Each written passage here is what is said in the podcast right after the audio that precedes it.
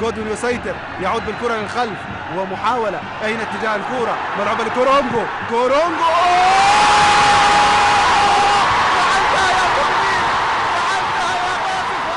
مرحبتين وحبابكم عشرة ومساكم سعيد.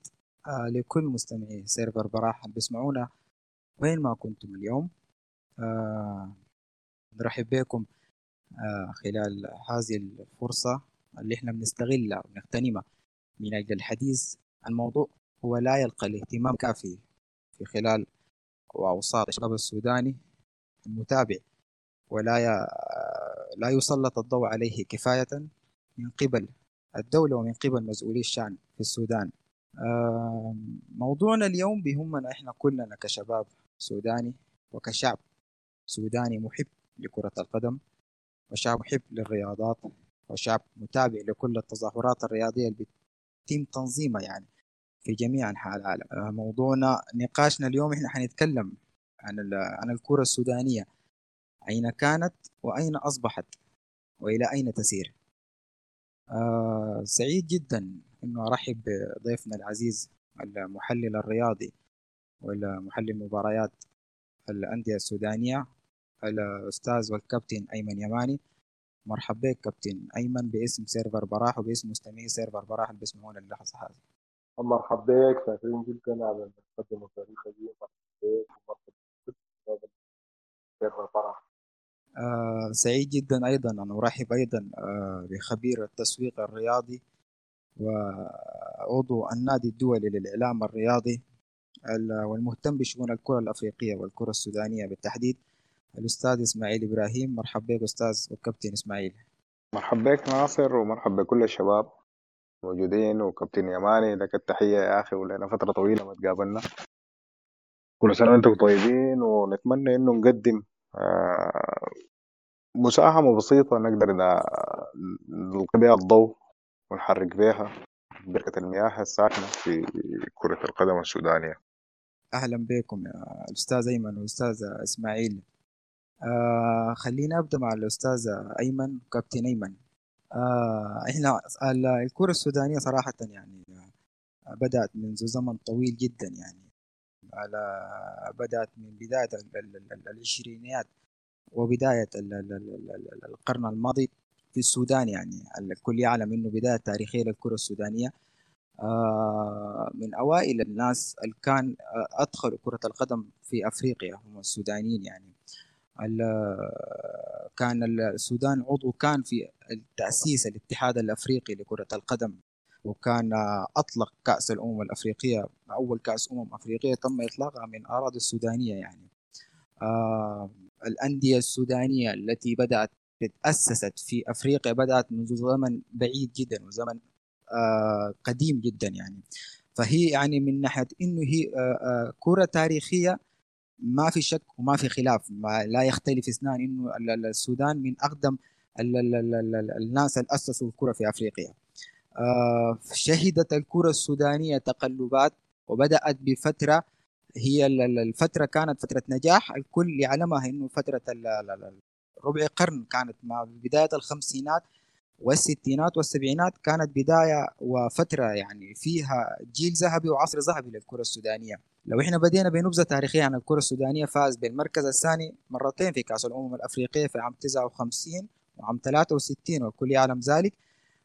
وتحقق اللغب في عام 70 وتأهل للأولمبياد في عام 72 يعني آه المنتخب السوداني كان عنده سمعته يعني في أفريقيا حتى الأندية كان عندها سمعتها في أفريقيا يعني. لكن بعد ذلك بدأ التلاشي يعني بدأ تراجع الكرة السودانية منذ منتصف السبعينات وحتى لحظتنا هذه يعني. حتى الوقت هذه التدهور بتاع الكرة السودانية ما زال مستمر يعني.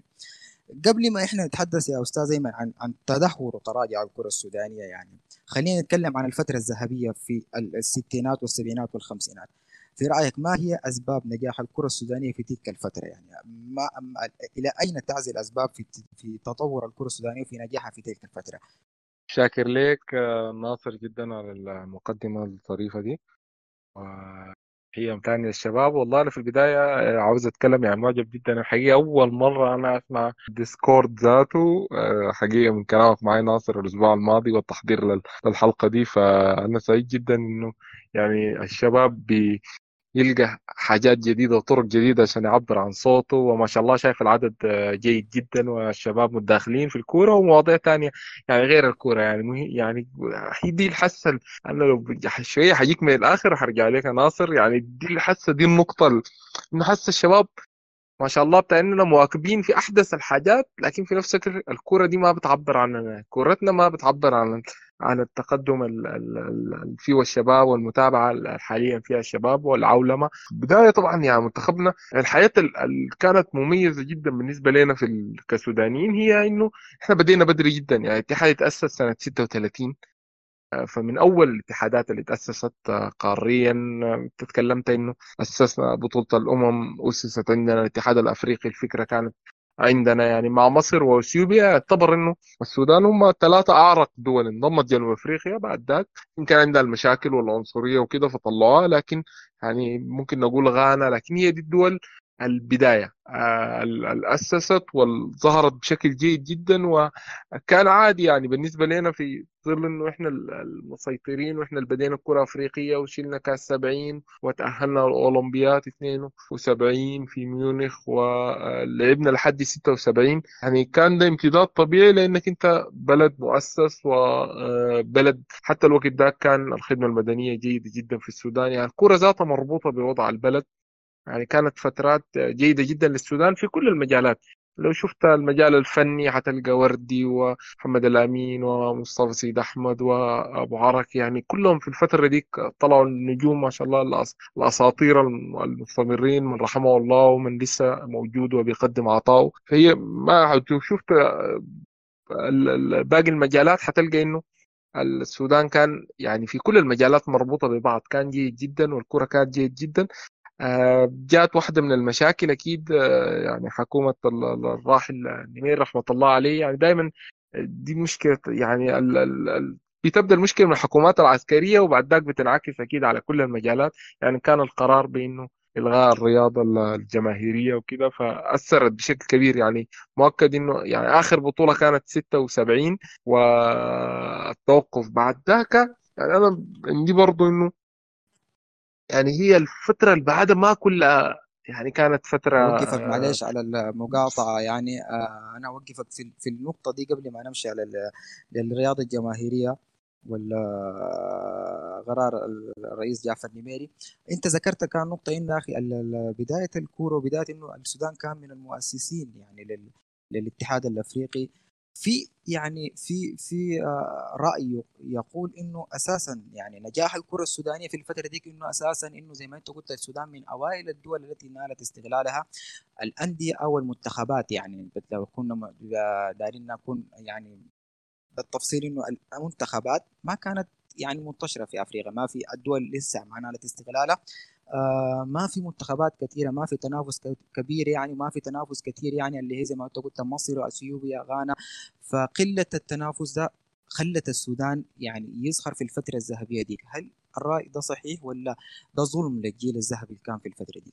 والله لا أنا بشوف يعني حتى لو شفت مثلا مصر أو غانا أكثر الدول حصول على ال- الألقاب ال- الأفريقية هم كان يعني أخذوا ثلاثة أربعة في الفترة ديك يعني ولحد الليلة بتتحسب بهم ولحد الليلة فخورين بيها وكده. فهم ما ذنبهم بالنسبة لنا إن هم يعني جكسا وصديق منزول وأمين زكي وماجد وجاجرين يعني ما ذنبهم إنه الأندية كانت الفرق المنتخبات كانت قليلة الوقت ذاك. هم قدموا أدائهم و- ونافسوا مع الأندية ال- مع الدول ال- الكبيرة اللي كانت موجودة في الزمن ذاك. يعني بشكل جيد. ربما إحنا الحاجة اللي حنستيناه إنه كان ممكن إنه هل كان ممكن نحرز أكثر ربما ألقاب؟ يعني إحنا مرتين طلعنا الثاني الأولى ذاتها في 57 وطلعنا ال 63 برضه غلبنا من غانا لحد ما جينا في 70 حققنا ال- ال- اللقب. فربما آه، مع إنه ما ممكن نطلب منهم أكثر من كده لكن يعني كان ممكن لو اخذوا اثنين ثلاثة كان تكون عندنا إنجازات أكثر يعني ده كان أكبر فرصة لنا آه، بالعكس ال- يعني الناس بترجع دائما لتاريخها ودائما بتكون فخورة. ال- الإنجليز مثلا هم اللي أسسوا الكورة شاهدنا كأس لما كان قدموا مستوى مفاجئ في كأس 2018 كأس العالم ووصلوا نصف النهائي. فكان دائما شعارهم يعني bring football home الكرة ترجع لأصلها وكله يعني كله كان فخر بالفترة الذهبية بالنسبة لهم إنه هم أسسوا الكرة وكده. طيب ذكرت أنت كان النقطة بتاعت الرياضة الجماهيرية. إحنا لكن قبل ما نبدأ الرياضة نقطة الرياضة الجماهيرية ونبدأ ال ال ال ال القرار ال بتاع الرئيس جعفر نميري آه يعني إحنا برضو ندي الناس حقها يعني. فكان ال ال الكثير يعني من يقول إنه في الفترة دي نسب النجاح إلى آه إلى نظام الحكم يعني. للرئيس جعفر نميري الكل يعني منه الرئيس جعفر نميري كان يهتم بالرياضة ويهتم آه بالرياضات ككل يعني وكرة القدم. كان هنالك دعم كبير للأندية وللمنتخبات. تم إنشاء وزارة الشباب والرياضة آه تم يعني آه معظم الناس اللي كانوا ماسكين شؤون الرياضة في البلد هم آه ناس أكفاء عندهم علاقة بالمجال الرياضي آه فالبعض أيضا ينسب آه أيضا ذكرت نقطه الوضع الاقتصادي كان جيد جدا يعني آه قبل التدهور آه ف بعد ذلك في ناس أيضا زي ما انت قلت أو الرأي ينسب إنه السبب الفشل للكره السودانية أو بدايات تدهور الكرة السودانية إنه القرار بتاع الرئيس جعفر النميري. يعني زي ما هو عمل الكرة أو طور كرة القدم والرياضات عامة هو كان أيضا سبب رئيسي في تدهور الكرة السودانية. لو إحنا بدينا بنقطة الرياضة الجماهيرية الكل يعلم إنه حادثة الرياضة الجماهيرية وإلغاء كرة القدم وإلغاء المنافسات وإلغاء الدوريات واصبح أصبحت كرة القدم كرة غير مقننه يعني تلعب في الحواري وفي الأندية الرياضية يعني في زي ما بقول الأحياء الشعبية يعني. جمد الحسابات بتاعت الأندية والمنتخبات تم تسريح اللاعبين من أنديتهم. الجيل الذهبي اللي تكلمنا عنه كله اللي هو كان امتداد لجيل السبعين ده هاجر واغترب يعني معظم ذهب إلى الخليج. يعني حدث انقطاع للأجيال يعني. تم التراجع فعلا عن قرار الرياضه الجماهيرية لكن يعني البعض يقول أنه قبل فوات الأوان يعني لأنه الانقطاع الأجيال ده سبب فجوة ما بين الجيل 76 والجيل الذي يليه وأيضا السبب الثاني إنه التاسيس ما بعد قرار الرياضه الجماهيرية كان تأسيس خاطئ لكرة القدم في السودان. رأيك في ما الذي يقال في الرياضة الجماهيرية؟ و إنه يعني هي كان السبب الرئيسي جدا من أسباب تدهور الكرة في السودان. أنا معك هي أكيد يعني ما في شك. إحنا الليلة لما نربط الأحداث إنه إحنا سنة 76 ذاتها اللي قامت فيها الرياضة الجماهيرية دي آخر سنة السودان يلعب كأس أفريقيا. لحد ما رجعنا تاني في 2008 يعني بعد 32 سنة. يعني ما في شك إنه الوقت ده كان طبيعي جدا بالنسبة لنا نلعب في كأس أفريقيا ده الطبيعي. إنه الغريب إنه نغيب. شاركنا في اولمبياد 72 شلنا كأس 70 آه يعني كان الطبيعي كان اللعيبة ممتازين جدا و متوقعين إنهم يتواجدوا في كأس أفريقيا بل بالعكس بيحاولوا إنه كيف ينافسوا. كانت الفكرة إنه كيف نشيل الكأس؟ مش كيف إنه نصعد للكأس الأفريقية. فكانت ضربة كبيرة شديد ما في شك للكره السودانية يعني. هي كان طبعا النظام ده كان بدأ في ليبيا حقيقة. يعني القذافي رحمة الله عليه يعني كان هو طلع القرار ده في ليبيا والرياضة للناس وشنو 11 يلعبوا ضد 11 والناس كلها تتفرج للناس كلها تلعب في الساحات. وعمل الرياضة الجماهيرية دي وكان جاء نفس القرار يعني الناس اللي بتكون سمعت يعني كان في مباراة هلال المريخ والجماهير هتفت لعلي جاجرين وابوكم مين وعلي جاجرين النجم الكبير وكده والهتاف اخضر نيميري وكده كان اللقب بتاعه هو أبو الشعب وكده وهناك. ف يعني في لحظة بتاعت زعل اخذ القرار ووقف الكورة وتشردوا اللعيبة و انتقلوا. جزء كبير منهم مشى الخليج وجزء مشى مصر وزي ما تكلمت أنا معاك تماما يا ناصر إنه انقطع ال ال في فترة طويلة جدا تأثر بها السودان تأثر بها اللعيبة. وإن كان أنا بس يعني ما بعتبرها كلها كانت برضو فترة سلبية. أنا ما أعرف هل نمشي يعني ممكن نتكلم عن الفترات القادمة. يعني كان في فترة جيدة في الثمانينات يعني ما أعرف الشباب اللي منكم ممكن يكون حضروا الفترة دي. كان المريخ شال في كافا وكاس دبي وكان شال مانديلا 89 والهلال كان وصل لنهائي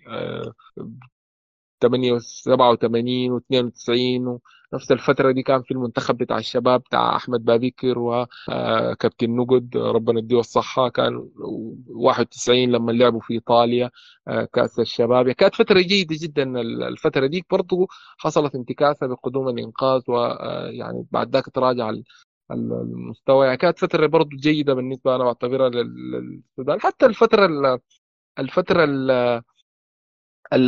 بداية يعني ممكن نقول الألفينات يعني كان لو تأهلنا فيها 2008 كانت فترة جيدة. السودان تاهل 2008 أول مرة لكأس أفريقيا. آه، الهلال والمريخ كانوا طوال بيوصلوا نصف النهائي الأفريقي بيلعبوا المريخ لعب 7 2007 النهائي الكونفدراليه الهلال كان دائما في نصف النهائي المنتخب بعد ذاك جاء وصل 2012 آه، ل آه، يعني تجاوز المرحلة الأولى في كأس أفريقيا وصل لدور الثمانية آه، كان يعني كانت برضو مرحلة يعني ديل المرحلتين الجيدات في الفترة الماضية وبعد ذاك دي ربما كانت آخر حاجة يعني جيدة بعد ذاك. إحنا حاليا من 2012 2013 ممكن نقول إنه نازلين تحت آه، مستوى ماشي أقل أقل أقل. كان في طفرة 2015 مثلا هلال المريخ آه، وصلوا نصف النهائي الأفريقي لكن كانت يعني طفرة مفاجئة وبعد ذاك لم تتكرر والمستوى يعني أقل أقل أقل. ما أعرف لو مشيت لك بسرعة يا ناصر أنا في الفترات دي. أيوه أستاذ أيمن هو كلامك آه، فعلا صحيح سردك للفترة التاريخية. اللي ذكرتها دي من آه، وصول الأندية السودانية لنهاية المريخ شال سيكافا الهلال وصل لنهاية 87 و 92 مشاركات الأندية في البطولات الأفريقية الهلال وصل كذا مرة في نصف النهائي. لكن في في يعني آه، رأي يقول إنه كل يعني كل الإنجازات أو يعني لو لو سميناها إنجازات دي يعني اللي حصلت دي آه، كانت اجتهادات يعني من الأندية. ما كان في تخطيط استراتيجي لكرة القدم في السودان أساسا ما كان في نظرة بعيدة المدى للمنتخب السوداني ما كان في نظرة بعيدة المدى للأندية السودانية إنما كان عبارة عن عبارة عن تخطيط يعني تخطيط آه، عبارة عن ومضات يعني سوري آه، بتحصل من من من سنة لسنة. يعني حتى أنت الفترة اللي أنت ذكرتها دي في في في جابات يعني في سنين بتحصل الأندية السودانية ما بتظهر فيها ثم ثاني تظهر آه أنت زي ما قلت الطفرة حصلت في 2015 وثاني بيحصل الانتفاء. فإحنا 200 إحنا ننتهي من الطفرات دي. إحنا 200 إحنا يكون يكون عندنا تخطيط استراتيجي لكرة القدم في السودان. يعني إحنا ما عاوزين نصل يعني نصف النهائي والكل متيقن وإنه دي أبعد حاجة حيصل بها النادي السوداني المشارك في البطولة. إحنا ما عاوزين إنه نشارك في التصفيات والكل متيقن إنه يا أخي آه نحن حنشارك في التصفيات بتاعت المنتخب دي من أجل المشاركة فقط يعني. نحن عاوزين يعني أندية ومنتخبات لما تصل لمصاف الأدوار النهائية الكل يعني يكون متيقن إنه آه النادي السوداني ده عنده القدرة على تحقيق اللقب عنده القدرة على صعود المنصات عنده القدرة على إنه احراز الميدالية الذهبية في هذه البطولة يعني. آه، ممتاز جدا. والله ده سؤال ممتاز جدا. آه، بحيث عليه آه، ناصر. الحقيقة هي أنا كمان دايما بفضل الحلول. يعني أنا دايما بفضل أكثر من يعني ما يكون السؤال دايما ما هي مشاكل الكرة السودانية؟ لأنه يعني الناس تكلمت كثير جدا جدا لسنوات لو سالت اي زول من طرف مشاكل الكرة السودانية إيش ممكن يوريك؟ لكن الفكرة هي السؤال يبقى الحلول شنو الكرة السودانية. كيف الخروج بالكرة السودانية وتبقى ثابتة معاك؟ يعني دي دي بتبقى الحلول. آه، يلا بتبقى هي حاجات يعني قصص يعني لازم تتقسم. هو ده العنوان الرئيسي كيف التحسن الكرة السودانية. بعد ذلك بتبقى تقسمها لمشاكل إدارية كيف التعامل معها لمشاكل فنية سواء كان لعيبة أو مدربين أو كده. بعد ذاك للملاعب نفسها وللأرضيات آه، دي ما في شك مبدئيا إنه نقول آه، يعني إنه وضع البلد بي- بيأثر ما في شك. يعني إحنا شفنا حتى في فجأة بدون مقدمات في الفترة بتاعت آه، كان يعني البترول جيد وكده بعد اتفاقية السلام وكده مع دولة جنوب السودان وكده. يعني قبل الانفصال من 2004 2005 مباشرة بمجرد إنه كان في قروش آه، شفنا تحسن في مستوى الأندية وفي مستوى المنتخب. يعني بدون تخطيط بدون أي شيء لكن كان في أموال كان في محترفين بيجوا بمستوى آه، عالي. لسه ما وصل إن شاء الله يعني يمشي أفضل في السنوات القادمة كده بعد الثورة وكده الأمور تمشي أفضل. لكن لو مسكنا مثلا الناحية الإدارية وهي ناحية مهمة آه، المفروض تتحسن إنه أي إداري بيجي الفكرة الأساسية هي آه، إنه المال وكده يعني ده كل الناس عارفة. ويلا بالذات أنتوا مثلا شباب يعني الشباب ال- المحب للكرة وكده لسه مواظب على الكرة. يعني الأغلبية طبعا الناس مشت على الكرة العالمية ومتابعين ال- الكرة العالمية لكن ما بيمنع إنه الزول يكون متابع الكرة العالمية ويكون متابع ال- الكرة ال- المحلية آه، في أبو السباع بيتكلم على تحسن سوى صلاح ادريس وجمال والي. أنا معاكم فعلا أثروا بشكل مميز جدا في الفترة دي في الكرة السودانيه لكن برضو كان المال برضو اللي كان موجود في الفترة دي كان أفضل. ربما لو جو ما يكون عندهم نفس القروش ما يقدر يتحمل. حتى يعني شاهدنا ال- الفترات الأخيرة آه، صلاح طبعا كان مشى وكده وجاء من البرير وبعد الكاردينال لكن مثلا حتى جمال والي لو الليلة اتكلمت معاه حيتكلم لك على فترة 2007 2008 ما حيتكلم لك على فترته الأخيرة 2015 2017 كده لأنه الوقت ده كان في قروش أكتر كان في آه، نجوم أكتر. دي بالنسبة لهم. لكن تعال أمسك أي اداري مثلا يعني إنه لازم يتخطى ستاندر لل- للاداري يعني. لا الليلة انت لو حتبقى إداري في أي نادي آه، في آه، خليك نقول أوروبا لو بقيت إداري في الخليج يعني لازم تعمل الشهادات تحت الإدارة. يعني ضروري جدا إنك أنت تأخذ ال- القرار آه، يعني الإداري ذاته يتعلم. يعني إحنا لازم نمشي للحتة بتاعت التعليم دي. إنه كيف الاداري يعمل كورسات بتاعت الإدارة بتاعت الكورة. يعني كيف تدير الليلة آه، الاتحاد ال- ال- الأوروبي الاتحاد الاسيوي شوية الاتحاد بتاعنا شوية متأخر الاتحاد الأفريقي. يعني في الحاجات دي. لكن آه، أي زول مجتهد آه، ممكن يصل إنه يعمل كورسات في ال- ال football management إنه يبقى أفضل. وبعد ذاك بتبقى الفرض على الاتحاد السوداني إنه هو يخط standard إنه ما في زول حيشتغل كإداري في نادي اللي يكون عامل الكورس. يعمل الكورس إن شاء الله هنا في السودان. يعني تنظم كورس يعني في السودان يعني ما شاء الله عندنا الناس اللي ممكن تضع كورسات والناس اللي عامله شهادات آه، يعني بتتخلع أنت بعدد السودانيين المميزين برا الموجودين الماسكين ال- الأماكن في كل مكان. يعني إنه يتعمل كورس standard كيف إنه يكون بتاع football management على أساس إنه الإداري لما يجي ياخذ الكورس ده هو ذاته يتعلم عشان هو ذاته يقدر يطبق الحاجة دي. يعني دي حاجة مهمة شديد إنه آه، العقلية الاداريه حاليا الماسكه إنها تتغير يعني ده شيء وده يعني ال- الضغط للتطوير ده لازم يجي من الشباب. يعني الشباب حاليا أنا تكلمت في الأول الناس اللي كانت معانا من الأول يعني الشباب اللي عملوا الديسكورد الموجودين اللي عاملين آه، الموجودين في تويتر الموجودين عاملين جروبات فيسبوك في الواتساب في يعني ما شاء الله الشباب مهيئ جدا جدا إنه هو يقرأ الكورسات بتاعت الإدارة إنه هو يدخل في إدارة الفرق إنه يكون مميز. نفس الحكاية لو مشينا لل- للجانب الفني لو مشينا آه، نخلي كده موضوع اللاعبين لو اتكلمنا على الأجهزة الفنية كده. عمره 17 18 ممكن يعمل كورسات بتاعت التدريب ممكن يعمل كورسات بتاعت التحليل ممكن يعمل كورسات بتاعت التغذية ممكن يعمل الكورسات بتاعت الفيزيوثيرابي. يعني آه، ممكن يكون موجود في أي مجال من الكورة. يعني لسه آه، لسه أنا بشوف المفروض يكون في توجه أكثر للحاجات دي. أول شيء المجالات دي مرغوبة بشدة في كل الأندية دخلها معقول جدا. يعني محتاجين دفعة كبيرة من الشباب إنه يخش في في في المجالات الفنية دي. يعني الفكرة ما قصة إنه لاعب سابق وخلص الكورة وإنه ده يكون مجاله لكن ممكن يعني بالراحة ما شاء الله بشوف شباب كتار جدا مهتمين بموضوع ال- ال- ال- الكورة دي. لكن يعني كانوا يتمنوا إنهم يكونوا موجودين لكن الطريق ما واضح. لكن لا بالعكس أنت لو يعني زول توكل وعمل الكورسات دي سواء هنا في السودان أو في ناس كتار أنا متأكد منكم يكونوا موجودين في دول أخرى خارج السودان ومهتمين بالشان السوداني ممكن بالراحة. يعني أنت أنا مثلا القصة بالنسبة لي يعني كانت آه، برغبة شديدة في الكورة وصديق يعني سوداني كان كنا درست في بريطانيا الجامعة وكده كان في صديق سوداني بس قال لي يا أخي أنت دام بتحب الكورة وكده يا أخي ما تخش كورسات بتاعت الت- التدريب دي. يعني أنا- فأنا اتخلعت جدا يا كورسات بتاعت التدريب. أنا ما, ما لعبت professional أنا ما زول. لا لا قال لي الاتحاد الانجليزي ده. لو مشيت 17 من عمرك 17 ممكن تقدم وتاخذ يعني أنا أتذكر أخذت ال C لما آه، كان عمري 23 يعني أنت بسهولة بتلقى إنه الموضوع سهل وحتى هنا في السودان سهل.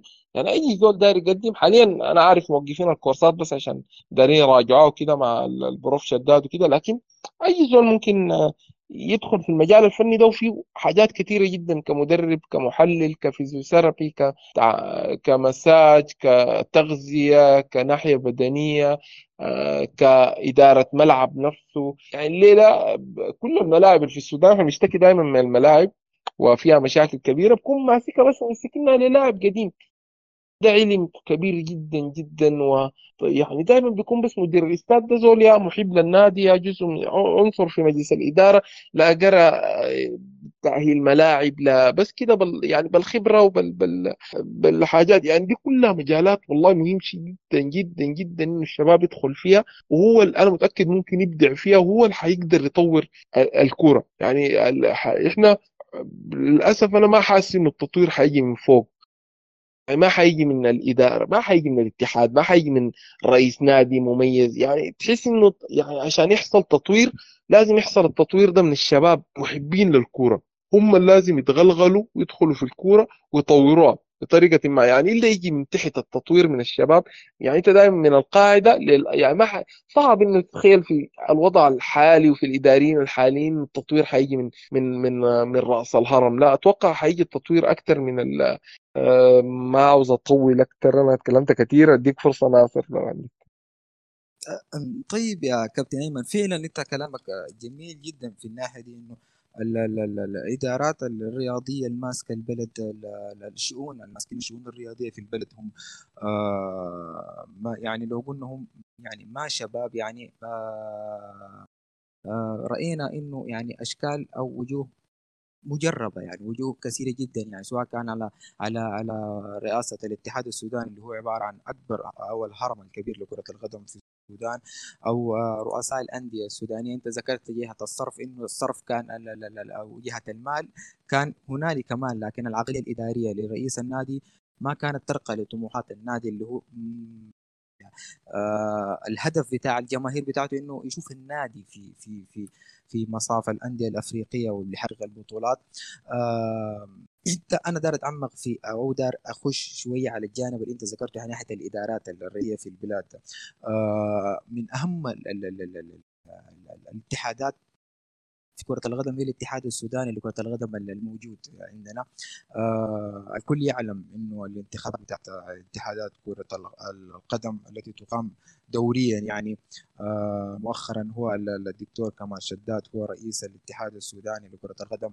آه يعني في كان بعد انتخابات عام 2017 كان في كان في مجموعتين هي يعني تنافست على على رئاسة الاتحاد السوداني لكرة القدم آه، مجموعة الإصلاح والنهضة بقيادة البروف كمال شداد اللي مؤخرا فازت برئاسة الاتحاد السوداني آه، ومجموعة التطوير التي كانت بقيادة الدكتور آه، معتصم جعفر اللي هو كان في وقتها هو رئيس الاتحاد السوداني عاد البروف كمال شداد مرة أخرى لرئاسة الاتحاد السوداني بعد ما يقارب العشر سنوات للدكتور معتصم جعفر الكل يقول إنه عودة البروف كمال شداد لرئاسة الاتحاد السوداني هو تعبير صريح لفشل فترة الدكتور معتصم جعفر في رئاسة الاتحاد السوداني بعدم وجود إنجازات أو تخطيط أساسا للأندية السودانية والمنتخبات السودانية. آه، لكن أيضا ال- ال- المتابع السوداني يعني نقول فتر من إنه يشوف أو أوجه ثابتة. يعني أنت ذكرت دي جهة الشباب إنه هم اللي يطوروا البلد وهم النهضة اللي حتجي منهم وهم ال- ال- ال- ال- المفروض هم اللي يشاركوا في في تطوير كرة القدم في السودان. لكن آه زي ما ذكرت أنت برضو الطريق غير واضح للشباب السوداني إنه لتطوير كرة القدم في السودان. المتابع السوداني النفروا أساسا الشباب. النفروا من الكرة السودانية إنه الاوجه السودانية بقت ثابتة يعني اللي هي بتترأس الاتحاد السوداني أو تترأس الشؤون الرياضية في في في في بلدنا هنا. نحن 200 إحنا حننتهي من سياسة تجريب المجرب. نقطتين حينتهي من سياسة إنه الوجه الواحد لرئاسة الاتحادات أو أو, الأندية أو الاتحادات المحلية لو قلنا اللي بتتبع للاتحاد العام. 200 حنشوف الشباب يعني ما يعني الخطوة المفروض يعملها الشباب شنو؟ عشان هو يصل إلى إلى رئاسة الاتحاد السوداني أو يصل إلى مناصب تستطيع منها الشباب السوداني إحداث التغيير داخل المنظومة الرياضية في السودان. وثم ذلك بعد ذلك التصليح يمشي للأندية ويمشي للمجال الرياضي ككل يعني. آه، أنا معك والله يا ناصر يعني فعلا آه، وجوه يعني متكررة مع كامل الاحترام لهم الوجوه متكررة وممكن من عشرة من عشرين سنة إنه نفس الناس آه، حيتواجدوا شخصيات معينة بتمشي. ك... أنت أنا بشوفها كخطوة واحدة بتكون صعبة. يعني الليلة أنت لو تقول كيف الشباب يمشوا يمسكوا الاتحاد شخصيا يعني بتكون يعني هي مرحلة حاجة دايرة زمن. يعني أنا بشوف حتجي أكثر من القاعدة. إنه كيف الشباب ممكن يرأسوا الأندية العادية سواء في الخرطوم أو في الولايات. بعد ذاك إنه كيف ترأس الاتحادات؟ بعد ذاك انه كيف تمشي وتطالب بالقمة الهرم الاتحاد النفس السوداني يعني. أنا بشوف مبدئيا أنت كيف حس الليلة الشباب الموجودين في آه، بيت المال في جبرة في ام بدة في نادي ودنوباوي في نادي الشعبية في نادي بري في كيف انه هم يقدروا ينظموا. يعني لو مشيت أي يعني لو مشيت أي نادي نادي آه، أقول لك شنو؟ أي نادي يعني لو ضربت لك مثال بمنو ببري بوادي النيل ببيت المال يعني كل الاحترام للانديه دي لكن حتيجي تلقى إنه في جهات متصارعه جوا النادي وإنه كيف ده, ده يعني ديل داير يبقوا الرئيس. يعني إحنا اللي بيحصل في القمه الهرم ده ما بيختلف عن اللي بيحصل في أي نادي في السودان. يعني الليلة لما نعاين منو مثلا عنده شهادات من الاتحاد الدولي أو من الاتحاد الأوروبي أو الاتحاد الاسيوي أو الاتحاد الأفريقي في عشان يقدر يجي يمسك. يعني الليلة أنت اي أي زول لما نيجي هيقول أنا أفضل من الموجودين حاليا. طيب أنت أفضل منهم بشنو؟ أنت عملت شنو مميز؟ يعني الدرجة الأولى بشوف على الشباب حاليا إنه هو يتميز. بعد ذاك الفرصة بتجيك. الليلة يعني مثلا الاتحاد أديك مثلا مثال. الفيفا واليويفا عاملين كورسات مميزة جدا جدا جدا للاعبين السابقين. إنه كيف تحولوا لإداريين؟ هي يعني عملوها لك كل النجوم الكبار الماسكين حسب بتشوفهم في الأندية ديل كلهم بيدخلوا الكورس على الفيفا ده مدة سنة واحدة بيطلع بماجستير إنه هو جاهز إنه يدير فريق إنه يدير اتحاد إنه يدير بلد. الليلة لو كان مثلا عندنا اللعيبة المميزين اللي كانوا في أدائهم الليلة لو طلعوا وعملوا الكورسات دي آه، قدموا للفيفا عادي. يعني أنت مباشرة بتمشي عن بنفسك أو عن طريق اتحادك. عملت الكورسات دي بقيت زول مميز. بعد ذاك تقدر تيجي تقول أنا مميز أنا عملت الشهادات الفلانية أنا عندي الخبرة الفلانية أنا عندي القدرة الفلانية. تقدر تجمع حولك الناس لكن الليلة لما أنت تكون زيك زي الباقيين يعني ما في شيء آه، مميز آه، أنا معك فعلا. أنا معاك أبو السباع بيتكلم إنه الكورسات دي غالية. ما ما ما ما, ما في شك. ما في شك. يعني أنت لما تتكلم على سنة الكورس بيكون غالي. لكن الزول لما يكون قدامه يخد قدامه هدف أنا عاوز أبقى زول مميز أنا عاوز أبقى ده ده حيعمل لي التغيير آه، في حياتي وحيعمل تغيير في مجتمعي. يعني حتى لو ب يعني بكراود فاندنج بتلقى طريقة. ليه؟ لو زول خدت الهدف قدامه آه، انت ابو السباع عارف انه مثلا بالنسبة للهلال والمريخ اللي بيلعبوا حسن انت عارف يعني بيكون الحافز في الفوز في البطولة الأفريقية 3000 دولار. يعني انت الليلة لو خطيت انه أنا ممكن اغير مستقبلي واتطور وكده مثلا ب 3000 دولار مبلغ كبير وبالذات عندنا حاليا في الظروف لكن أنا كلاعب سابق ك يعني عملت career بقدر انه اخذ هدف target بالنسبة لي إنه أنا أعمل الحاجات دي. إنه كيف؟ حتى ما ضروري يعني أنا بس ضربت مثال باللعيبة السابقين. لكن الشباب العاديين يعني الليلة أنا هدفي آه، يعني مثلا لو دار أضرب لكم مثلا مثال باللعيبة مثلا في كابتن الهلال السابق بشا يعني صديق عزيز آه، ما شاء الله بشا موجود في قطر بيعمل كل الكورسات الممكنة هو اختار مجال التحليل. يعني بيعمل كل الكورسات الممكنة سواء في برشلونة في اتحاد القطري نفسه. يعني مصر إنه هو يطور نفسه قبل ما يرجع ويقدر يعني يعمل بصمة. يعني دي حالة نادرة وحالة مميزة جدا بالنسبة لل- لل- للاعبين في في ال- ال- المعتزلين واللعيبة الدوليين بالنسبة لنا. غير كده يعني في شاب مميز جدا أنا برضه بعرفه في في لندن محمد الفاتح النعيم هو باشمهندس من خريجي يعني هندسة الخرطوم.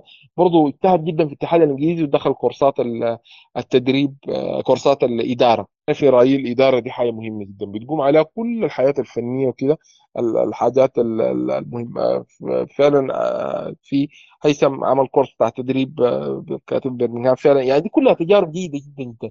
ما هي يعني ما في تجربة حتغير الوضع في السودان.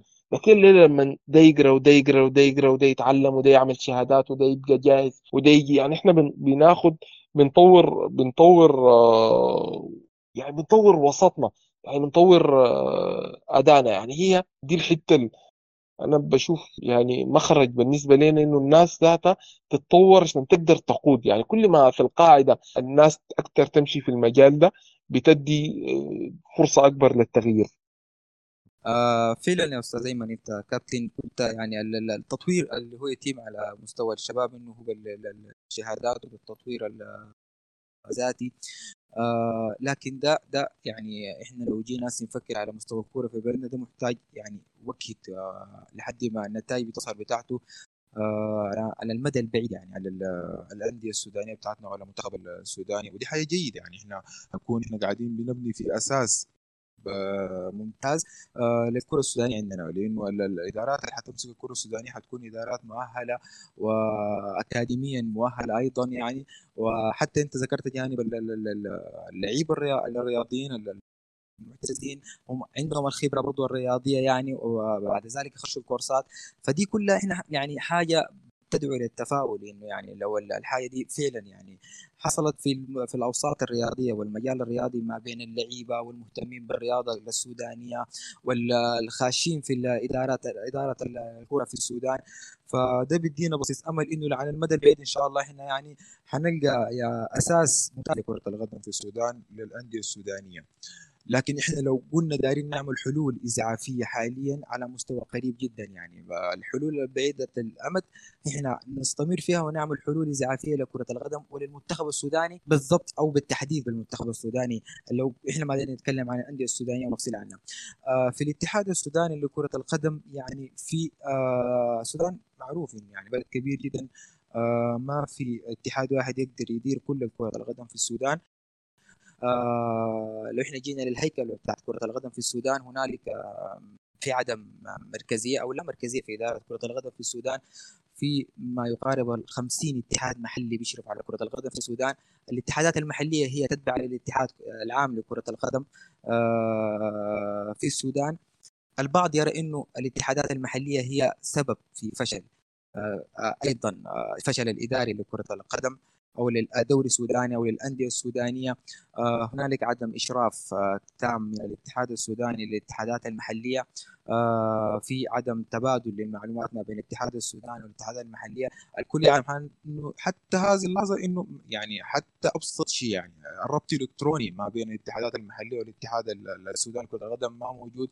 ما في إشراف متابعة دايركت كده ما بين ال ال ال الاتحاد العام والاتحادات المحلية الوسائل الاتصال بتكون بعيدة.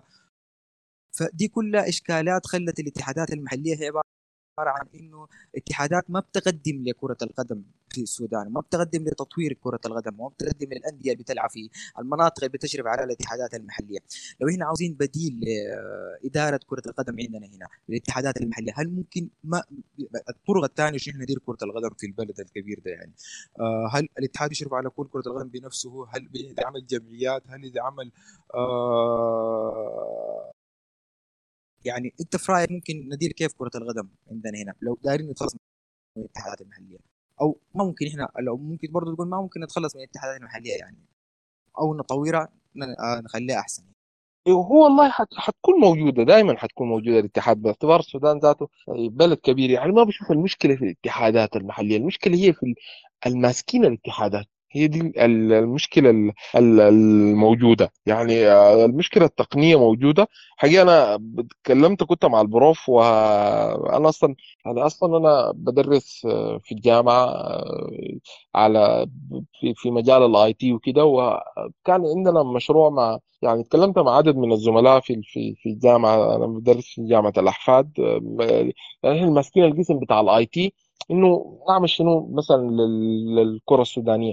يعني للموضوع التطوير ده بالذات. فكرنا في فكرة إنه نعمل آه ربط يعني مهم جدا الربط بين الاتحادات ده. إنه عشان يحصل التواصل للموجود في أم روابه الموجود في كوستي الموجود في حلفا الموجود في آه، نيالا الموجود يعني ضروري جدا إنه اتحاد ال- ال- ال- الاسعام يكون مترا- مترابط مع الاتحادات المحليه فكان أخذنا الفكرة دي وطرحتها حقيقة على البروف آه، يعني كمان شداد وهو قال إنه آه، يعني هم ناويين يفتحوا خلال السنة دي إنه يفتحوا tender عديل عطاء للشركات ال IT إنه تجي تربط لهم تعمل آه، شبكة عامة للاتحادات السودان كله يعني تربط الاتحاد العام بالاتحادات الفرعية ودي نقطة يعني جيدة جدا ويعني لسه نحن حقيقة في انتظار الموضوع ال- التندر العطاء اللي حيفتحوا ده سواء أي شركة تاخذ الموضوع ده وتنفذه آه، بيكون حاجة ممتازة جدا جدا للكرة السودانية إنه يتربط ال-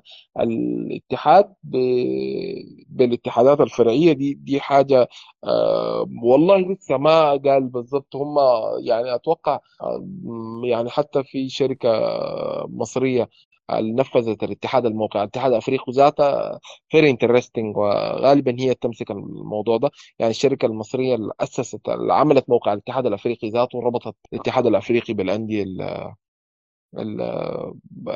بالدول الموجودة هي غالبا هي يعني هو يعني قال كده آه، فدي يعني نقطة زي ما بقولوا يعني تأتي متأخرة خيرا لا تأتي يعني محمد عماد آه، بي- بيتكلم. دي نقطة مهمة شديدة إن أنت اثرتها إنه يحصل في ربط بعد عشان أنت ذاته تقدر يعني الاتحاد برضه عمل موضوع التسجيل الإلكتروني. دي برضه حاجة جيدة جدا حقيقة إنه جابوا رغم بعض يعني المشاكل اللي حصلت وكده لكن ضروري جدا ان الاتحادات حاليا إنه تقدر تسجل أونلاين. إنه الأندية حاليا هي مطبقة على أندية الدوري الممتاز ويعني أغلب الأندية بيقوا المسؤولين بتاعنا لكن لازم تنزل لكل المستويات. إنه الناس تقدر تنزل تقدر تسجل لعيبتها أونلاين في مختلف الدرجات. يعني التعليم يكون متواصل أصلا ما يجيش. تعلم الدوري ممتاز تعلم من الدرجة الأولى درجة ثانية تطلع الولايات المختلفة تعلم الدرجات المختلفة. يعني كل ال- ال- ال- الحاجات دي مهمة جدا إنك أنت آه، تبقى. بعد ذاك آه، صح أنا اتكلمت معاك على الخط الطويل إنه كيف الناس تطور والشباب يقدروا يخشوا لأنه ده الأساس ولو تأخر الزمن. لكن برضو يعني دايما في شراخات يعني مثلا في ال- والله الشاب آه، لؤي الحلاوي ما عارف لو أنتم سمعتوا به ولا ما سمعتوا به. آه، كان يعني شاب مجتهد يعني شغال في المغتربين اجتهد جدا في موضوع اللعيبة الأجانب ده. يعني جاب آه، ياسين آه، لاعب آه، منتخبنا اللي كان جاي من رومانيا أدى لمسة. يعني دي حاجة مهمة جدا والله. حقيقي يعني مهمة الناس الشباب يقدروا يشاركوا بل بيقدروا يشاركوا عليه يعني في لأنه أنا لقيت كان كلام على محمد عيسى وإنه لاعب المنتخب وإنه آه ليه ما انضم وكده كان في آه تساؤلات هنا في الجروب. آه يعني دي كانت حاجة مهمة جدا جدا إنه إنه نقدر نستفيد ما دام إحنا حاليا في مشاكل في اللعيبة بتاعنا في مشاكل في التكوين في مشاكل في المدارس السنية. طيب ما دام في لعيبة برا جاهزين ليه ما يتم التواصل؟ فدي كان والله الشاب اسمه لؤي هو اللي اجتهد جدا هو صاحب الفضل الحقيقي هو جاب ياسين وجاب ياهو كان أحمد الشاب الثاني واللاعب اللي في توتنهام وعمار برضو ممتاز جدا عمار تيفور كان كابتن منتخبنا الشباب وحاليا بيلعب في إيطاليا وموجود في المنتخب ال- الأول. فيعني شراكات زي دي مهمة جدا إنه الناس اللي بتقدر تجتهد إنه آه، تجتهد إنه يجوا. يعني والله كان في عملنا تغطية كان لبطولة الشباب المنتخب السوداني. شارك في آه، السعودية كانت مشاركة مؤلمة جدا حقيقة يعني كان أمام جالية أمام جمهور كبير كان بيحضر المباراة منتخبنا كان أسوأ منتخب في البطولة العربية حقيقة آه، آه، في حين إنه بعد البطولة آه، يعني انا كنا كنا مشينا حقيقة كقناة سودانية 24 وغطينا البطولة. فبعد ذاك أنت بتفاجئ بعدد الجاليات السودانية وعدد اللعيبة الأولاد الممتازين جدا. يعني أنا مثلا لو لو مسؤول عن المنتخب ده كان ممكن أكون أقعد في السعودية ستة شهور أطلع اللعيبة الممتازين ال- الأجانب اللي ممكن التجنيس والله أنا بشوف هي شيء يعني ممكن التفكير فيه لكن إحنا يعني السودان ما بلد صغير ولا الرياضيين السودانيين الموجودين في السودان ولا في الخارج عدد بسيط. آه، فممكن أكيد ال ال يعني إنه إحنا كيف نطور اللاعب حقنا إنه هو يقدر يكون جدير بتمثيل المنتخب الوطني. ناصر؟ طيب كلام كلام جميل يا كابتن ايمن انت كان ذكرت النقطة بتاعت المحترفين السودانيين إحنا دي نقطة كنا حنجيك لها صراحة لأنه أنت واحد برضه من الناس ال- ال- ال- ال- ال- البدو في موضوع المحترفين السودانيين بالاخوين عيسى محمد ابو بكر. آه، فاحنا برضه حابين نسألك عن موضوع المحترفين السودانيين حاليا بما أنت ذكرت إنه في مشكلة لسه ما نبدأ في الاكاديميات نبدأ في المدارس السنية نبدأ في تطوير المجال الرياضي. حتخلق منظومه بتنتج لنا لعيبة يعني على مستوى جيد آه، في فترات طويلة يعني. إحنا كل فترة يكون عندنا لعيبة في كل المراكز مستواهم جيد. فدي آه، أنت زي ما ذكرتها محتاجة فترة. لكن أس أنت فتحت نقطة اللي هي فات ال- ال- ال- ال- اللعيبه السودانيين المحترفين في الخارج سواء كان في الدرجات ال- ال- ال- الدنيا ديات الثانية الثالثة ياسين عمار آه، محمد هاني مختار. فكل الأسماء دي آه بس أنا ال- ال- ال- ال- ال- ال- ال- الحاجة اللي عاوزين يعرفوها الشباب إنه يعني آه اللي بيكون منه مسؤول من الاتحاد في الاتحاد السوداني عن عن ملف المحترفين السودانيين. إحنا ليه الموضوع يكون اجتهادات من شباب هم بالخارج آه قد يكون أيوه الشباب ممكن يوري الاتحاد السوداني يعني في اللاعب الفلاني. لكن بعد ذلك الاتحاد السوداني يكون أساسا عنده إدارة عنده ناس معينين يعني وظيفتهم انه يراقبوا اللعيبه ال- ال- ال- ال- ال- في- الخارج السوداني يراقبوا ابناء الجاليات السودانيه الن- الناشطين يعني في ال- في الدرجات والانديه اذا ما اذا ما تم الامر ده هل يمكن انه الشباب المتابع اللي انت زي ما ذكرت فعلا ال- ال- ال- ال- الشاب لؤي حلاوي الكثير من ال- ال- ال- ال- الرياضيين السودانيين الشباب متابعين وأنا شخصيا متابع لؤي حلاوي لكل الاخبار صراحة المحترفين السودانيين هل ممكن يتم هيكله هؤلاء ال- الاشخاص يعني زي لؤي حلاوي وغيرهم الناس المتابعين تحت الاتحاد السوداني انه يكون في في في في اداره للمحترفين السودانيين والاجانب اللي بيلعبوا في خارج السودان يعني والله آه، يا ريت يا أخي أنا معك في الموضوع ده. أنا بعتقد إن somehow لوي ذاته يعني الاتحاد ذاته مكلفه بالموضوع ده يعني هو ما خارج المنظومة. قد يكون عضو في الاتحاد لكن هو زي مكلف بال- بالموضوع ده. لكن هي الفكرة أكبر من كده. يعني لينا آه، مثلا 2017 لما منتخب الكاميرون لما شال ال- اللقب وكان آه، يعني باساجوج كان أخذ أفضل لاعب. كان بيلعب بتذكر وقت ذاك في الدنمارك تقريبا أو السويد ما ما متأكد بالضبط. غالبا الدنمارك. آه يعني أنا قريت حوار طوالي لمدرب المنتخب ال- الكاميروني. قال أول ما أخذ المنتخب اللعيبة اللي فيه ما عجبوه. كل اللي عمله إنه هو آه كلم الاتحاد إنه عاوز يمشي يفتش لعيبة. ومشى لفه وسأل في أوروبا لحد ما كلموه عن اللاعب بساجوك ده لاعب صغير جدا كان بيلعب في الدرجة الثانية في الدنمارك. وفتشوا ومشى جابوا وجربوا وأشركوا في النهايه أخذ أحسن لاعب في البطولة والكاميرون شالت اللقب في النهاية ال ال ف يعني ده الطبيعي. دي بس الحاجات اللي تحسب علينا. يعني الليلة محمد عيسى آه، يعني كان خلاص قريب جدا من إنه يجي المنتخب وفي النهاية آه، ما تراجع على الفكرة. لكن الليلة لو كان مثلا مدرب المنتخب مشى وحضر تمرين آه، في بيتربرا لمحمد عيسى واخذوا اتكلم معاه وأهميتك وللمنتخب وللبلد ونحن عاوزينك وده مشروعي لمنتخب السوداني وأنت جزء من المشروع ده. أكيد أنت بتأثر لكن الليلة لما تكون كلها إيميلات من هنا ومن هناك وطلب استدعاء طيب أنتوا طالبيني ليش؟ شنو فكرتكم شنو؟ آه يعني رؤيتكم شنو لل- لل- للمنتخب ذاته؟ يعني فرق لما يمشي زول سواء مدرب منتخب أو شخص مسؤول كبير في اتحاد ويمشي. آه، يقعد آه، بالمناسبة محمد عماد بالمناسبة المدرب فيه حسن ممتاز جدا. والله المدرب آه، في لود ده مدرب ممتاز ممتاز ممتاز. حقيقة توفق فيه جدا الاتحاد ال- ال- المدرب. حتى ال- والله أنا يعني تكلمت عنه لو في صفحتي في الفيسبوك. يعني أنا المعسكر الفات تابعته وغطينا المباراة النهائية كان عمل مباراة داخلية.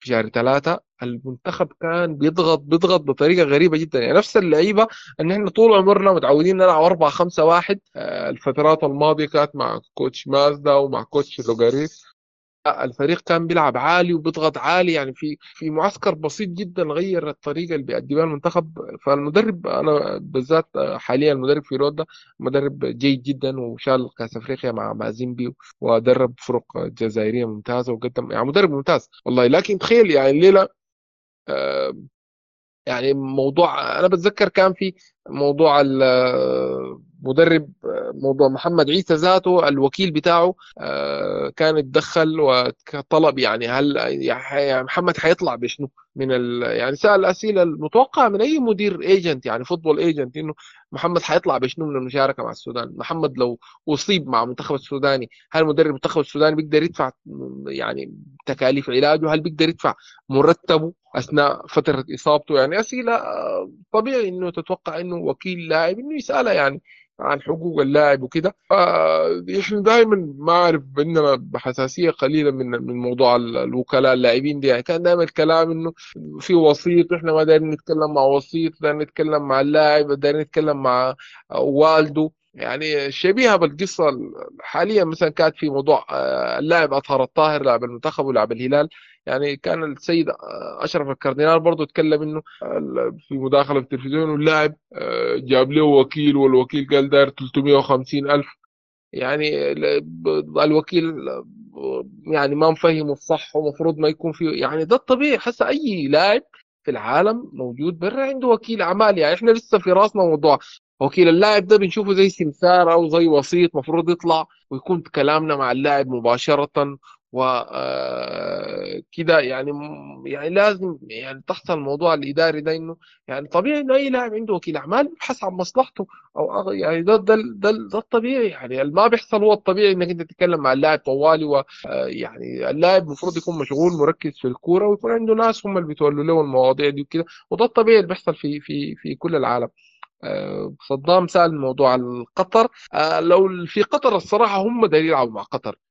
يعني آه، عملنا والله لقاءات كبيرة في آه، صح هو كان آه، حبيبنا إسماعيل بيتكلم على موضوع هو قال ما عنده مشكلة ينضم لكن في النهاية طلب حاليا التركيز مع منتخب محمد عيسى طلب التركيز مع مع منتخب بعد ما يعني قلت لك وكيله طلب أسئلة وما لقى رد حقيقة من مننا من السودان يعني لو اتصاب حيحصل شنو لو كده. يعني بعد ذاك هو طلب طلب إنه يركز مع مع فريقه حاليا.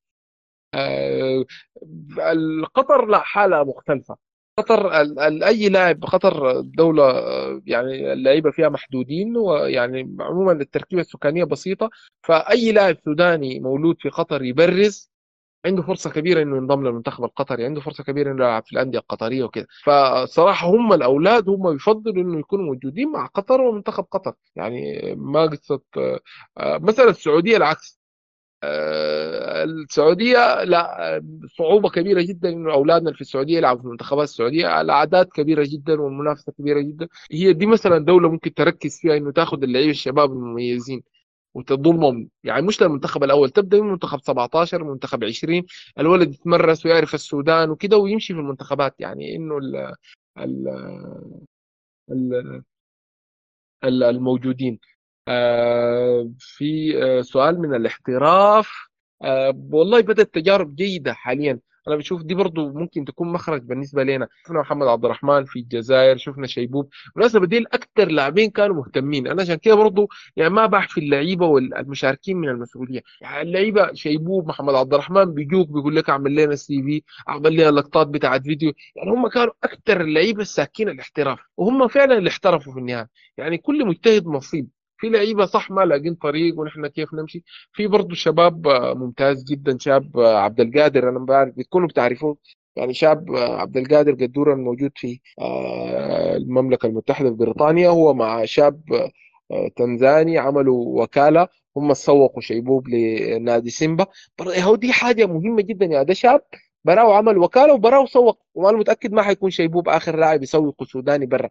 كان جاب عقد لوليد الشعلة آه، لاحتراف في في الدوري الأمريكي. كان الوقت ذاك إدارة الهلال حست إنه لا محتاجه للاعب كان في بطولة أفريقيا وكذا ما ما فكوه. آه، لكن يلا هذا شاب براو موجود في الخارج قدر إنه يعمل وكالة وقدر إنه يسوق شيبوب كلاعب محترف في الدوري السيمبا يعني مهم جدا إنه يكون في مبادرات زي دي. يعني مهم إحنا ما نقعد نقول الشباب نحن نقعد نقول الاتحاد ده حيتغير 200 نعمل شنو في الكرة السودانية يا هم رجال الأعمال مسيطرين على الأندية. لا لا مهم. يعني زي مبادرة عبد القادر دي انه يعمل أكاديمية زي مبادرة بش إنه يطلع يقرأ تحليل برا في ماله في برشلونة في قطر. زي إسماعيل برضه هنا صديقنا يعني مبادرة فكرة التسويق الرياضي دي دي حاجة جديدة. يعني مهم إنه إحنا يعني الشباب إنه كل زول يتحرك في حاجة. يعني التغيير ما بيبدأ بزول واحد لكن أنا لما اعمل حاجة وأنت تعمل حاجة وده يعمل حاجة وده يعمل حاجة يعني حبة حبة حبة حبة التغيير يعني بيحصل بالطريقة دي. تفضل آه ناصر شكرا. آه شكرا آه كابتن ايمن آه آه بالحقيقة كلامك سهل شديد في موضوع إنه يا أخي الناس كلها يعني تجتهد في في في في كذا جانب يعني. آه بما إنه إحنا فتحنا يعني الملف بتاع اللعيبة السودانيين بالخارج والأندية السودانية والترفين في السوداني في الخارج. آه أنا حابب اسال الأستاذ إسماعيل آه لو سامعنا هسي. الكل يعلم إنه الأندية السودانية محتاجة محتاجة إلى جانب تطوير في جانب التسويقي يعني يعني آه ما في واحد بينكر الحاجة دي يعني إنه الانديه السودانية دائما ما تقع في آه أزمات مالية متكررة. ويعني آه بنشوفها جدا في في في في مطالبات من مناطق مطالبات من خطوط طيران عدم إيفاء بعقود المحترفين عدم إيفاء بعقود اللاعبين السودانيين آه في في في آه في مصادر دخل للأندية السودانية هي ضعيفة يعني. دي, دي واحدة من أيضا من من الحاجات المخلية إنه النادي يعتمد إيه على هذا حاجة ذكرت انه يعتمد على رأس المال في السيطرة على الأندية السودانية التي هم بيكون عندهم الأموال فبالتالي المتابع حيقول لك منو اللي حيمسك النادي يعني. في النهاية هو زول عنده القروش فهو حيمسك النادي يعني آه بدون بدون فكر إداري أو فكر تطوير أو شهادات اللي أنت ذكرتها يعني. آه لو إحنا عاوزين نتكلم يعني عن جانب التسويق الرياضي يا أستاذ عن أهمية الجانب ده في الأندية السودانية وكيف الأندية السودانية تطور مصادر الدخل بتاعها. يعني عشان إحنا ذاته لما يجي أزول الانجي يمسك النادي ده يكون شخص إداري وليس شخص مالي شخص عنده فكرة رياضية. يعني هو بيجي مطمن إنه مصادر الدخل كلها الفندنج هو عنده جاهز. عنده سواء كان من من آه، تذاكر للأندية مبيعات جماهير سواء كان لمتاجر للأندية سواء كان لمنشآت رياضية.